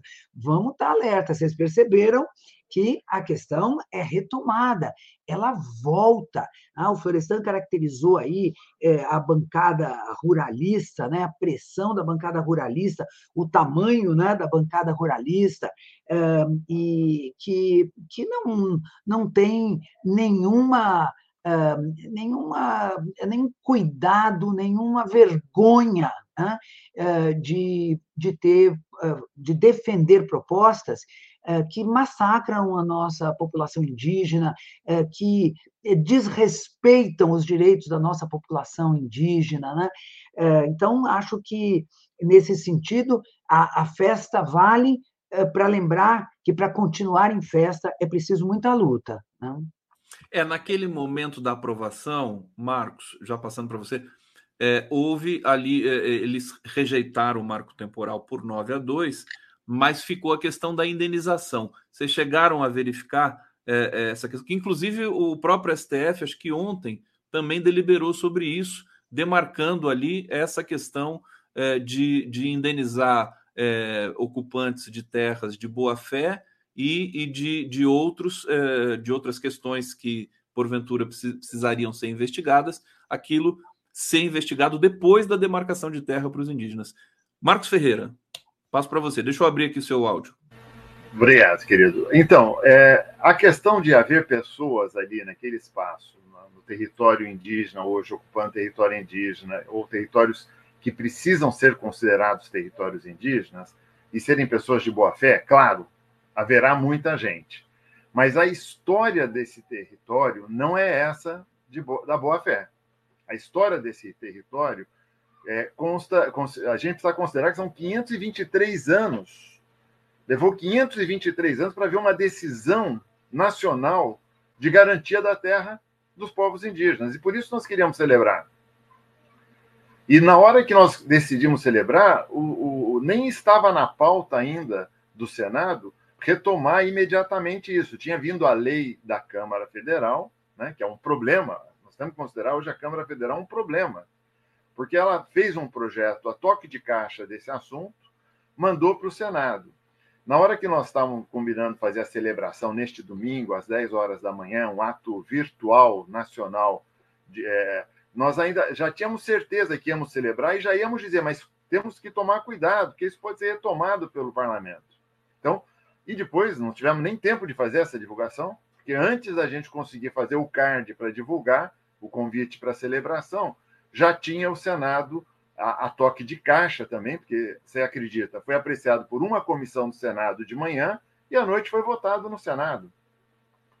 Uma pressão estúpida sobre o presidente Pacheco, que era quem nós estávamos nos dirigindo para dizer ali, não coloque em apreciação, porque isso é um absurdo. E o conjunto dessas regras tem esse ataque a direitos de muita gente. Então, eu só queria pegar uma coisa que está sendo muito dita é, Conde, que é essa questão de que haja uma tensão entre o Congresso e o, e o STF. Na verdade, o Senado, que é quem tem poder para é, mexer no STF, para é, impugnar pessoas, retirar pessoas, in, é, fazer o impeachment de juízes, de, de ministros do STF, ele não tem uma tensão. Houve ali um discurso de tensão para criar um espírito de corpo dentro do Senado para fazer aquilo que sempre foi feito. Você imagina, o cara que coordena a bancada ruralista é o Lupion. Então, vamos lá, vamos no Paraná ver o que, que esse nome Lupion significa nesse assunto.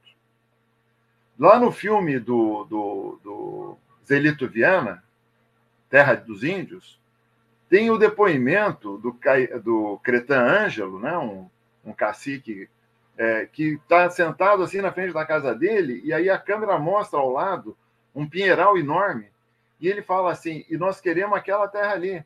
Se eu não estou enganado, ele fala: a família Slaviero pegou aquilo ali de nós, e nós queremos aquilo. E o, o Cretan diz assim: e eu sei que eu ainda vou morrer, porque eu preciso, quero garantir aquela terra para nós. Antes do lançamento do filme do Zelito, o Cretan estava morto. Então, é uma história de mortandade de lideranças indígenas. Em, 2000, em 2012, nós realizamos um grande evento nacional, a segunda Mostra Nacional de Práticas em Psicologia, e foi nós para a abertura do evento, nós tivemos uma cacica que veio é, do Mato Grosso do Sul, cujo território estava cercado por fazendeiros, por gente armada por fazendeiros. E tinha fazendeiro que dizia na televisão: não, nós vamos resolver o problema dos índios. Tá? Esse problema da terra indígena nós vamos resolver, porque nós vamos acabar com todos os indígenas. Na televisão. Então, a história de uma truculência que o STF estava acabando com esse espaço de truculência. E aí o, Congresso, o Senado, o Congresso, bom, a Câmara, sob a liderança de Arthur Lira, e depois pressionando o Pacheco para botar logo em votação, eles estão retomando a truculência. Essa gente, Conde, não entendeu que as urnas disseram em 2022.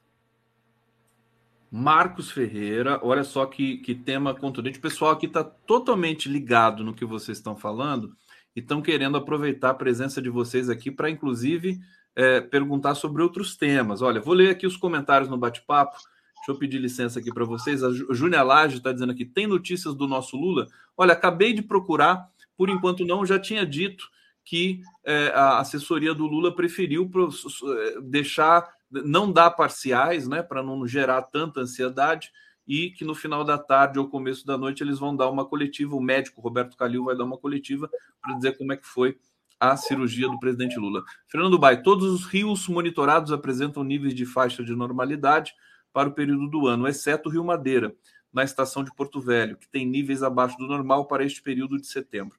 Eu estava conversando aqui com, obrigado, viu, Fernando Bai, com o Floresta Fernandes, ele diz ainda, exceto Luiz Vieira, o tema clima é lamentável.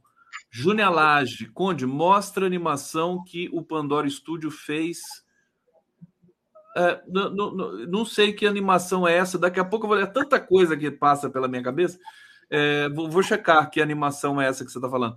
Daniele Marques Vieira, Lupion é estirpe dos coronéis. Elisângela Azevedo, psicólogos e neurocientistas humanistas, para comentarem sobre a liberação das drogas e aborto. Eles querem que vocês comentem isso também. Eu vou deixar um espacinho para vocês falarem sobre isso, mas eu vou passar para Ana no seguinte, Ana. É, três quartos da população né, estão sofrendo perdas de direitos com comportamento da Câmara. A gente acabou de ver uma pesquisa Quest que a Câmara é a segunda instituição que, que sofre com descredibilização da, da população brasileira, está no, no, no, alto dos 92%, se não me engano. Fala um pouquinho sobre isso e, da, e, da, e do trabalho de vocês nesse sentido. Ana Bock. A, a, a, desconfiança em relação ao Congresso Nacional é 88%. E maior que isso é 94% dos partidos políticos, né? É, sabe, tem um, uh, um livro do Marco Aurélio Nogueira, não muito novo, em defesa da política, mas bem interessante, onde ele é, fala da necessidade de nós fazermos a defesa da política. É, e, e, classifica tipos de política. Então, você tem a política dos politiqueiros, a política dos políticos, né? mas você tem a política da cidadania. É, e, e, eu acho que quando a gente fala dessa desconfiança que essa pesquisa traz, nós estamos falando de um trabalho cuidadosamente feito é, por, pela mídia, né, em especial talvez a Rede Globo, a gente possa destacar, é, feito até nas escolas, eu diria, né, onde vai se constituindo uma descrença, uma desconfiança é, do, do, que seja a política, do que faz do trabalho dos políticos, né? É, e produzindo uma ideia de que essa gente que se candidata, é, que, que se torna político, né, profissionalmente político, porque, veja, é interessante, nós na psicologia, eu trabalho na psicologia e sei que sou, faço política na psicologia, porque não há como não pensar a saúde mental sem pensar a vida coletiva, sem procurar interferir na vida coletiva. Né? Então, há uma noção de política muito estreita hoje, é, trabalhada pela, pela mídia em especial. Né? E é, ainda bem que a imprensa entra logo depois, com 82% da desconfiança na, nossa, na pesquisa. Mas, assim, é, é sempre necessário a gente ir eh, retomando esse debate. Né? Não adianta o embate dizer assim, não, os partidos políticos são confiáveis. Não, nós precisamos retomar eh, a concepção de política, nós temos que fazer as críticas necessárias à forma de se fazer política. Né? Eu acho que o Marco Aurélio Nogueira faz isso no livro dele, quando ele diz: é, tem uma política dos politiqueiros, tem uma política dos políticos que estão interessados em legislar muita coisa vem na minha cabeça, viu, Conde, quando você pergunta. Porque, assim, quando eu trabalhei no Conselho Federal de Psicologia, eu visitava o Congresso Nacional eh, mensalmente. Nós tínhamos um assessor, acho que acredito que o Conselho tem até hoje um assessor parlamentar, que buscava os, quais são os, os, uh, os projetos de lei que atingem, atendem, eh, dizem respeito à psicologia. E eu visitava o Congresso Nacional. Ah, ele fazia para mim uma agenda, eu ia em vários gabinetes, né? uh, e me impressionava. Primeiro, pela qualidade de alguns políticos. Né?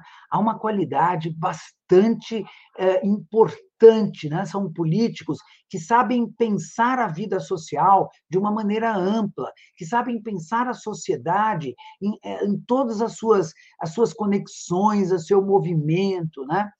Mas há políticos que justificam para você com a maior cara de pau que ele está fazendo aquele projeto de lei porque a mulher dele pediu, porque o filho, porque aconteceu que o filho ficou doente, ele teve uma ajuda, e aí ele prometeu eh, se o filho, sabe, ele faz uma promessa de que se o filho sarar, ele regulamenta aquela atividade. Então, ah, e nós não podemos deixar de reconhecer que essas pessoas são eleitas. Essas pessoas são eleitas pela, é, pela população. De alguma forma, elas têm um reconhecimento, uma liderança, respondem a algum interesse. Né? Agora, é, é preciso que a gente vá produzindo uma concepção desde as nossas escolas, né? É, meu neto foi agora a Brasília, foi fazer uma visita ao Congresso Nacional, bacana, né? A escola levou para fazer uma visita ao Congresso Nacional e, e eu acho que nós estamos precisando é, que os nossos políticos repensem sua, sua atividade. No, no 8 de janeiro também, eh, o Bolsonaro levou umas pessoas para fazer uma visita lá no, no Congresso Nacional. Vocês, vocês é, é. Essa visita é bonita. Aliás, o Congresso precisa, a Praça dos Três Poderes precisa de muito carinho, né? Acho que devia escola todo dia lá, as crianças deviam passar todo dia por lá. Olha, vou pedir licença, a Júnia Lage está dizendo aqui. Conde, a animação está no seu e-mail. Eu não tinha visto, acabei de ver e eu estou emocionado aqui porque fizeram uma animação linda para mim. Vou ter que mostrar aqui. Tem ah, 30 segundos. Olha que coisa maravilhosa, gente. Não tem som, mas a, a, a imagem é fantástica. Olha só, da Pandora Studios. Vamos ver.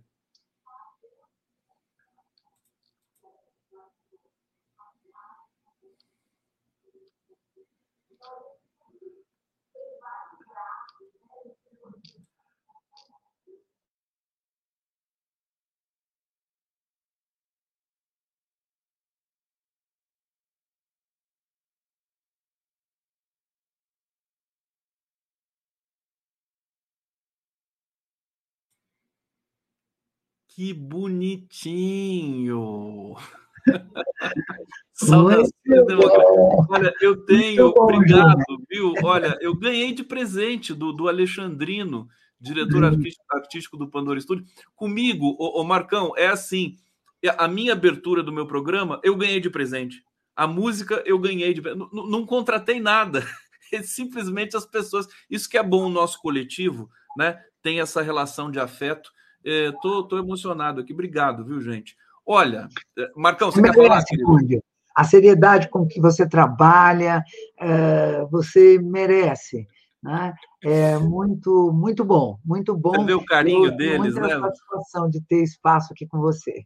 É muito bom, muito bom ter vocês. Marcos, liga, liga o seu microfone que você desligou, querido. Opa. É, vou passar para você, mas você quer pois comentar não. alguma coisa? Não, não, eu estou achando lindo lindo que foi feito aí de homenagem a você. Essa animação ficou ótima.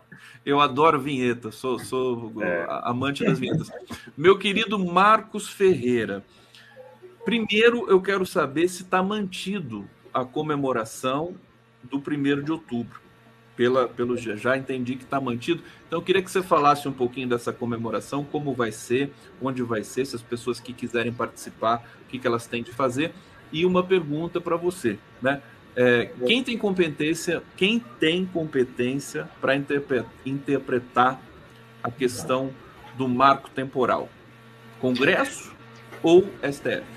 Isso. Não só a questão do marco temporal, a questão que foi levantada por uma pessoa que está nos acompanhando, a questão das drogas e a questão do aborto. Né? As pessoas tendem no Brasil a ser levadas para uma posição de achar que elas têm que ter o, é a opinião que vai de cada um que vai definir isso. Não, a opinião de cada um eu defino na hora que a gente faz eleição, quando a gente tem uma iniciativa de democracia direta. Agora, o que eu penso sobre aborto, o que a Ana pensa, o Conde pensa, cada um de nós pensa, não é a questão relevante para nós. A questão relevante é existe aborto. Perguntar se é para apoiar ou não é para apoiar o aborto é que nem perguntar se eu gosto de twister lá no Rio, é, Tornado, no Rio Grande do Sul. Se eu gosto de enchente. O que, que você. Ah, você gosta de enchente? Não. Quem gosta de enchente? Mas é preciso tratar porque ela acontece. E o aborto acontece. E são centenas de milhares de mulheres que morrem porque não têm assistência ao, ao, ao aborto que elas fazem. Pelas questões que elas tenham, mas existe. Então é preciso que tenha um uma decisão sobre isso. E não pode depender da vontade, das opiniões dos parlamentares. Existem leis no Brasil que foram aprovadas, principalmente na Constituição Federal. Então, quem é que tem que interpretar a Constituição Federal? Quem tem essa atribuição? O STF. O STF está previsto na lei, na Constituição Federal, como o guardião da Constituição e aquele que vai dar a palavra final sobre isso. Então, não cabe criar um projeto de lei inconstitucional já foi declarado inconstitucional pelo STF. Aí o, um, um, deputado lá, um conjunto de deputados, os interessados em tirar a terra dos indígenas, criam um, um projeto de lei, aproveitando que conseguiram ser muitas pessoas naquelas casas legislativas, e vão, contra a Constituição, tomar decisões. Não, eles não têm que interpretar a instituição. Quem interpreta a instituição é o STF. Ao Congresso cabe propor projetos de lei no âmbito daquilo que está permitido pela Constituição. E isto não está. O ressurgimento do marco temporal não está previsto na Constituição, não tem base constitucional. Então, eu espero mesmo que o nosso presidente Lula vete. Agora, o que é que está acontecendo? Está acontecendo um projeto que é um projeto de alguém que já não está mais elegível no Brasil, de criar dissensão entre poderes. É isso que está sendo feito. É o espírito do genocida ainda circulando no nosso meio e alimentando corações de parlamentares que precisam entender que houve uma eleição no Brasil e a maioria dos brasileiros decidiu pelo fim da turbulência, pelo fim da retirada de terra indígena, que é o outro candidato, o que perdeu e agora está inelegível, ele estava dizendo que não ia ter terra para indígena. Ele estava dizendo que ia privilegiar pautas é, de costumes para combater aborto. Bom, mas combater aborto, todo mundo pode dizer: olha, eu não queria que tivesse, mas a legislação tem que garantir atenção às mulheres que sofram com isso. E aí a primeira questão que você levantou, Conde, domingo, às 10 da manhã, nós vamos nos encontrar em vários canais, vai ser um ato virtual. Né? Então, se as pessoas que vão querer se é, falar no evento precisam se inscrever, é, procurando a Ana. Podia passar o, o, contato, por favor, Ana, enquanto eu faço isso, mas talvez a Márcia esteja lá conectada, pode mandar. Só passar então, para mim que eu coloco na tela. Isso, perfeito. Aí, no caso do, do, do, Nós vamos ter, quem quiser falar, vai entrar numa reunião de Zoom, e só que o ato vai ser transmitido por vários canais. Eu vou anunciar aqui um dos canais, que é o canal, é, são os canais do Instituto Silvia Lane, né? é, Instituto Silvia Lane, Silvia Lani, né, que escreve, Perfeito. ou se procurar Psicologia e Compromisso Social também bate nesse canal. Então, ali nós vamos ter a transmissão do ato, que vai contar com falas de organizações da psicologia, possivelmente outros profissionais de outras áreas, e algumas pessoas que têm é, proximidade com a temática indígena. Perfeito. Vai, vai ter um link, então, que vai ser divulgado para as pessoas que quiserem estar no, nesse nessa celebração. Isso. Esse, é, bom, daqui a pouco alguém vai me mandar informações aqui, acho que a Ana Bock está até tentando aqui, o Instituto Silvia Lene, e eu me, me, me, prontifico também a reproduzir esse, esse evento no, nas minhas redes. Ah, né? que legal. Muito Tranquilamente. Bom. A gente tinha comentado isso, aí eu, eu, a opção minha é trazer vocês aqui para o giro. Aliás, eu estou pensando numa coisa aqui, viu, Ana Bock? Tudo Ana Bock e Marto Ferreira vocês, eu, eu quero fazer uma participação eh, fixa de vocês aqui no nosso programa. O que, que vocês acham? Vocês topam? A Ana, ó, tá pegando no. no deixa, eu sou, deixa eu, eu sou acompanhante da Ana aqui. Eu ah, sou acompanhante da Ana, então se ela topar, eu já pulo, topei. Pegando no pulo aqui. Eu ah, acho você muito consegue, Você consegue abrir uma janelinha é, para ser uma comentarista aqui? Nossa, Eu, eu acho importante porque você você tem eu uma... acho que está confiando demais em mim. Isso tá... pesa um pouco sobre os meus ombros. É, depois Mas a gente conversa. Eu acho gente... bem legal. Não, é. acho legal, sabe? Porque é, a gente terá que fazer o um esforço, eu e o Marcos, é, para fazer sempre uma leitura é, daquilo que é elemento simbólico, psicológico, aquele, né? É, os fatos no Brasil hoje é, eles são é, lidos já competentemente por muitas, é, muitas, muitas perspectivas, né? E poucos psicólogos e psicólogas fazem a leitura da perspectiva. Então, eu acho legal que a gente será um esforço hercúleo, vamos chamar assim, mas acho bem legal, bem legal. Deixa eu ver o que a Márcia está aqui me respondendo. Ela não está me respondendo. Não, eu estava até com o microfone mutado aqui, mas eu vejo a seguinte perspectiva de vocês comentarem também os temas, os temas quentes do dia, quer dizer, as questões políticas que estão acontecendo. Eu vejo que vocês estão muito sintonizados com o que está acontecendo ali no Congresso e tudo mais. É, então, eu acho que pode ser muito importante aqui para o nosso público. Tudo que eu penso e faço aqui para o programa é pensando no público que a gente tem, um público que é altamente qualificado, além de estarmos também TV aberta aqui na TV do Trabalhador, TV tem São Paulo, então TV 247, mais a TV aberta, um grande alcance, né? É, de um público que é diferente, o público que assiste em TV aberta tem um perfil diferente, é, e a gente pode propagar melhor e, e estabelecer melhor os debates públicos. É, eu não sei para onde eu vou agora. É, eu... Ana Bock, é, você sabe, Marcão? Então, Marcão eu queria ir, eu, eu, queria ir um pouquinho. Eu queria só dizer para você que é, tudo que a gente traz como conversa aqui com você, todos os nossos encontros, nós temos uma leitura de psicólogos sobre o que a gente está tratando, de psicólogas e psicólogos. Que é, eu vou dar um exemplo só. É, eu vou tentar ver se a minha mão aparece aqui vamos supor que essa mão seja o significado, o significante, o, o, o que acontece na vida. E aqui em cima, o significado que foi criado. Então, tenho um significante e tenho um significado, que no caso das minhas duas mãos aqui, ó, ela, eles ficam é, homogêneos, eles ficam trabalhando juntos, parecem que são muito parecidos. Mas o que, que acontece do ponto de vista das subjetividades? Há uma produção de deslizamento dos significantes em relação, dos significados em relação aos significantes. Quer dizer, a compreensão das coisas que vão acontecendo vai sofrendo um, uma deturpação, uma manipulação pelo deslizamento do significado em relação ao significante. E para nós, quando a gente tá, quando vem aqui com certa é, enfurecimento, às vezes a gente fala, não, mas o Congresso não pode. Não, a gente está discutindo o tipo de. É, porque tem uma leitura que a gente faz sobre o tipo de manipulação de subjetividade que está acontecendo naquele assunto. Vou dar um exemplo mais. O Congresso Nacional diz assim: nós temos que enfrentar o, CT, o STF porque está havendo uma invasão de é, atribuições.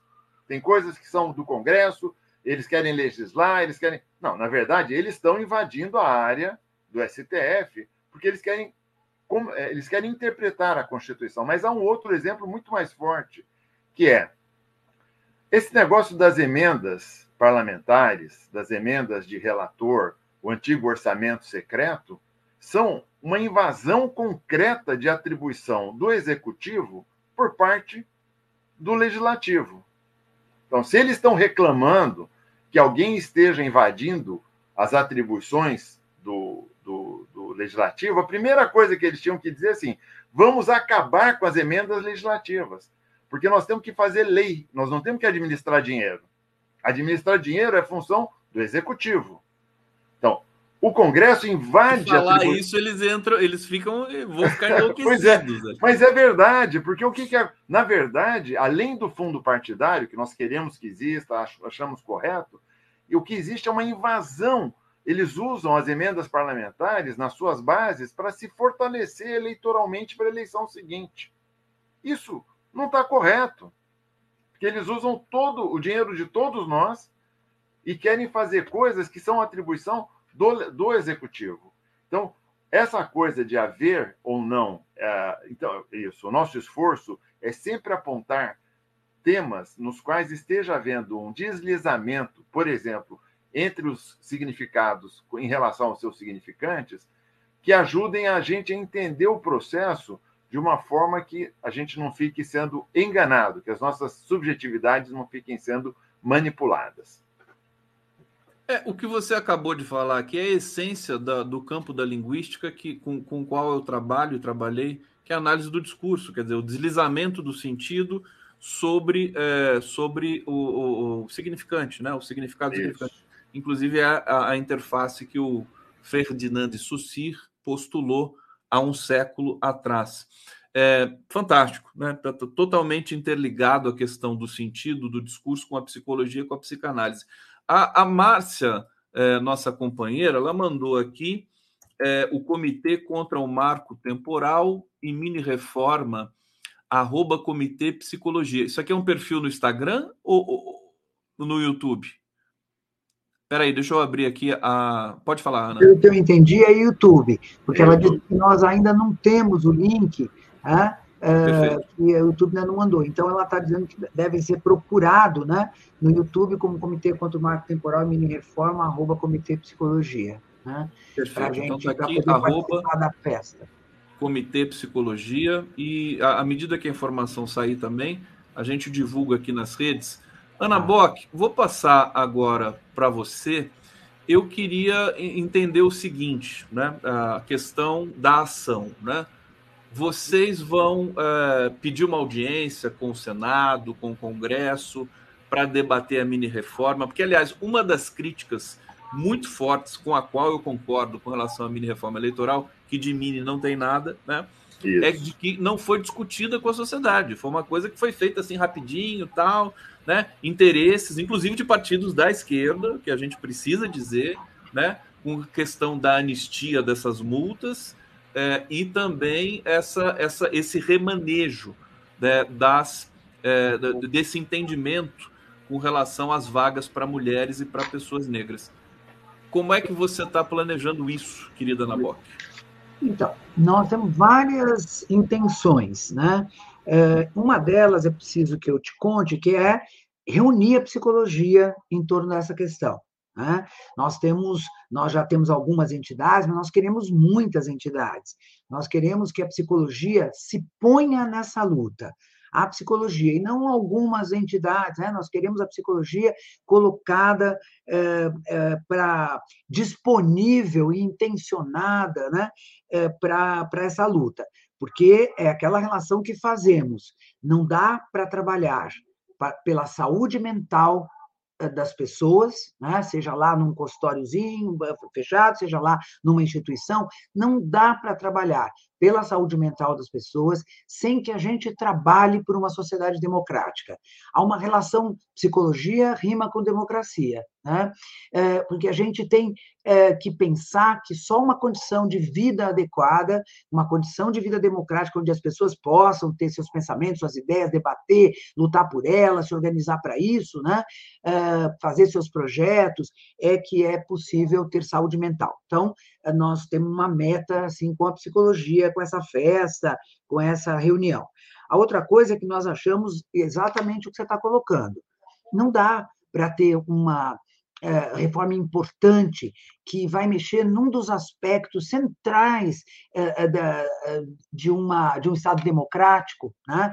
que é a escolha, que é o, o povo ter o poder é, né, tomado às suas mãos na, sua, na escolha dos seus governantes, dos seus representantes, sem que se debata essa questão.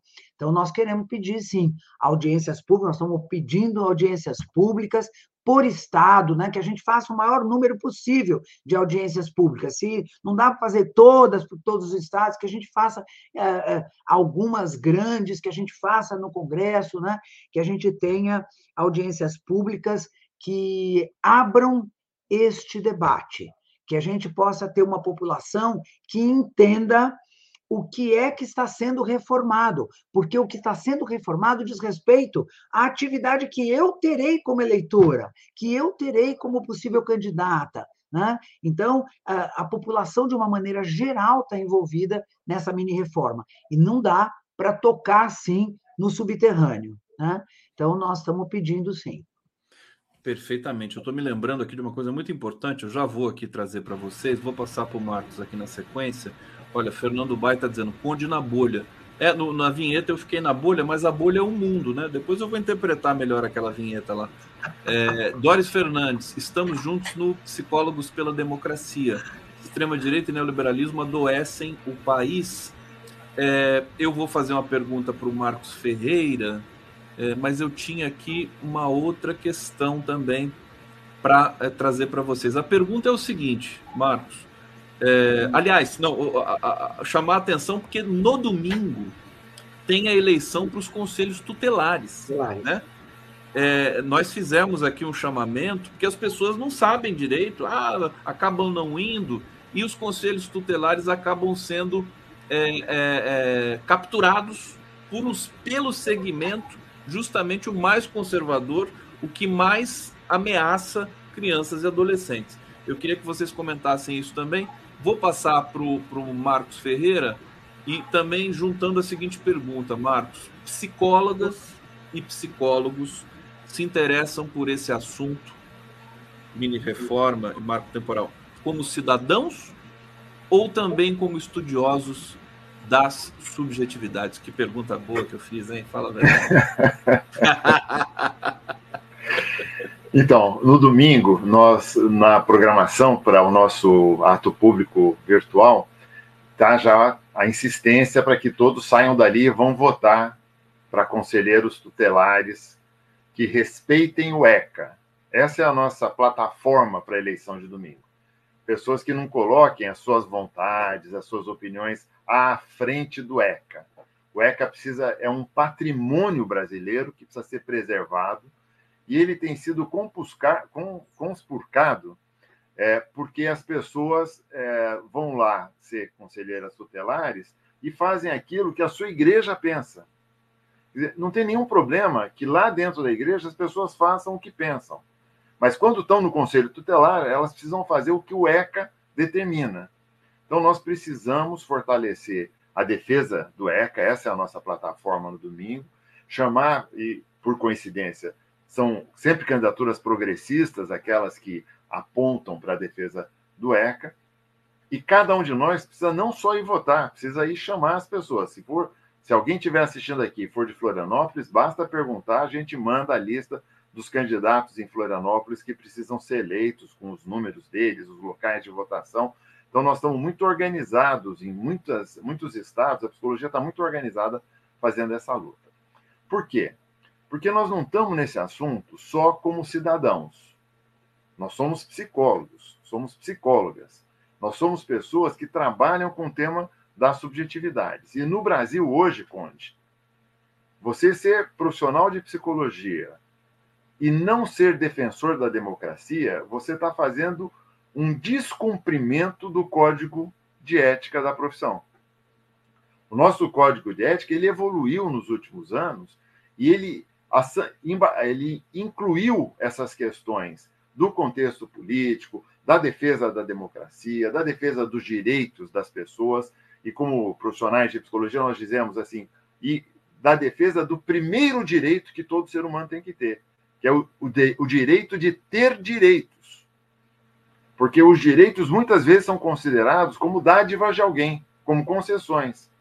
Não, nós precisamos reconhecer que toda pessoa humana é sujeito de direitos. E esse primeiro direito, que é tem o direito de ter direitos, precisa ser afirmado pra, por todos nós.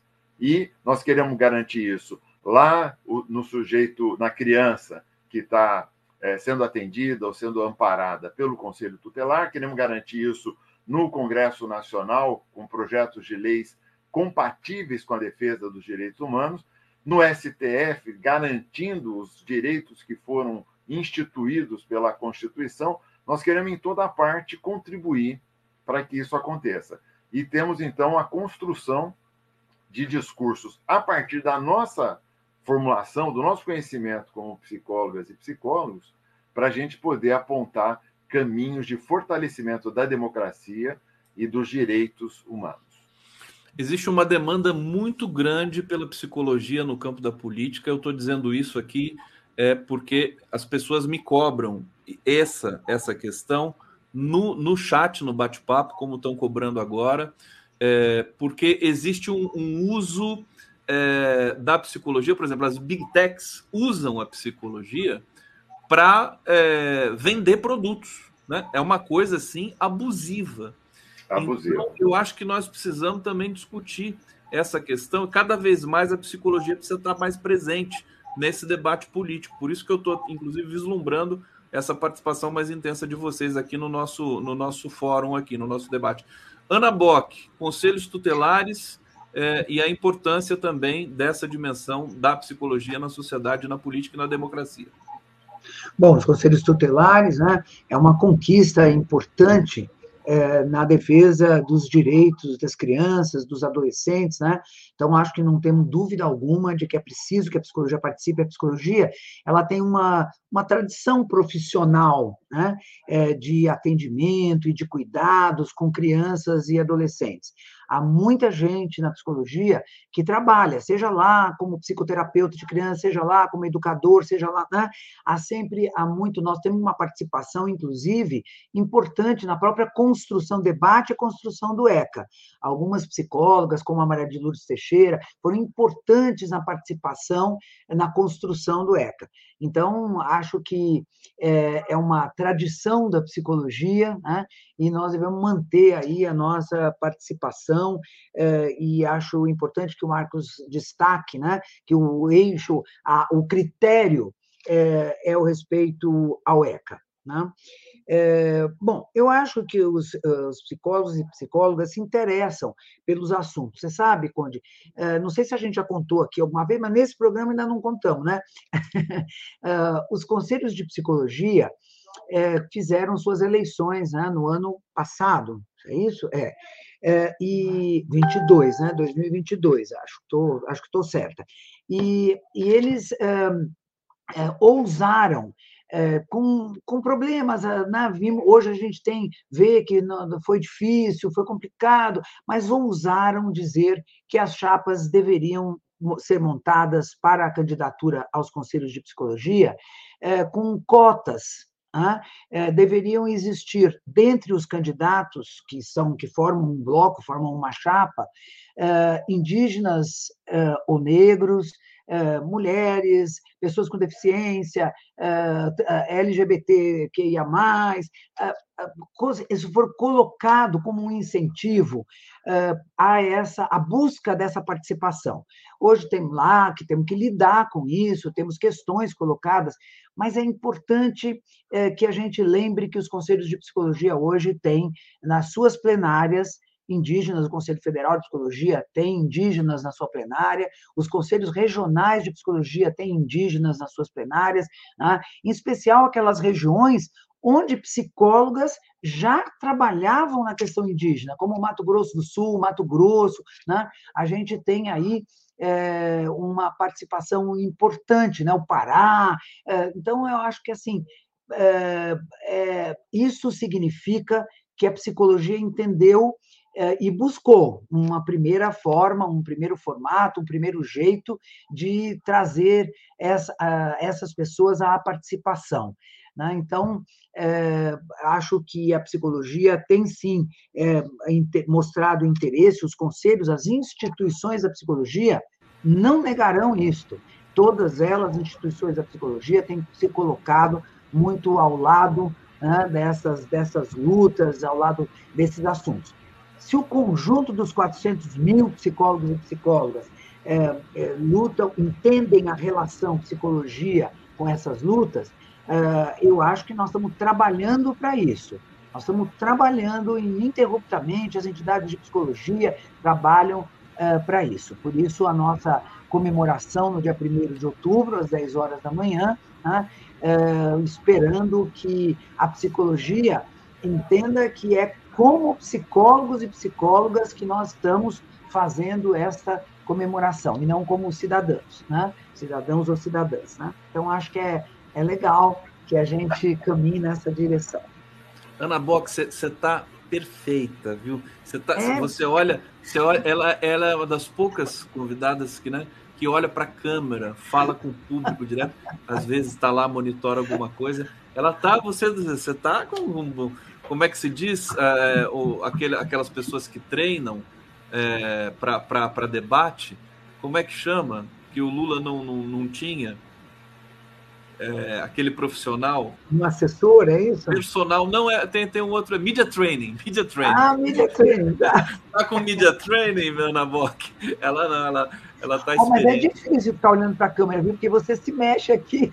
É verdade, é verdade. Eu, de vez em quando o olho baixa para ver você. Mas é tão bom, é tão bacana. Olha, gente, sextou. Estamos aqui.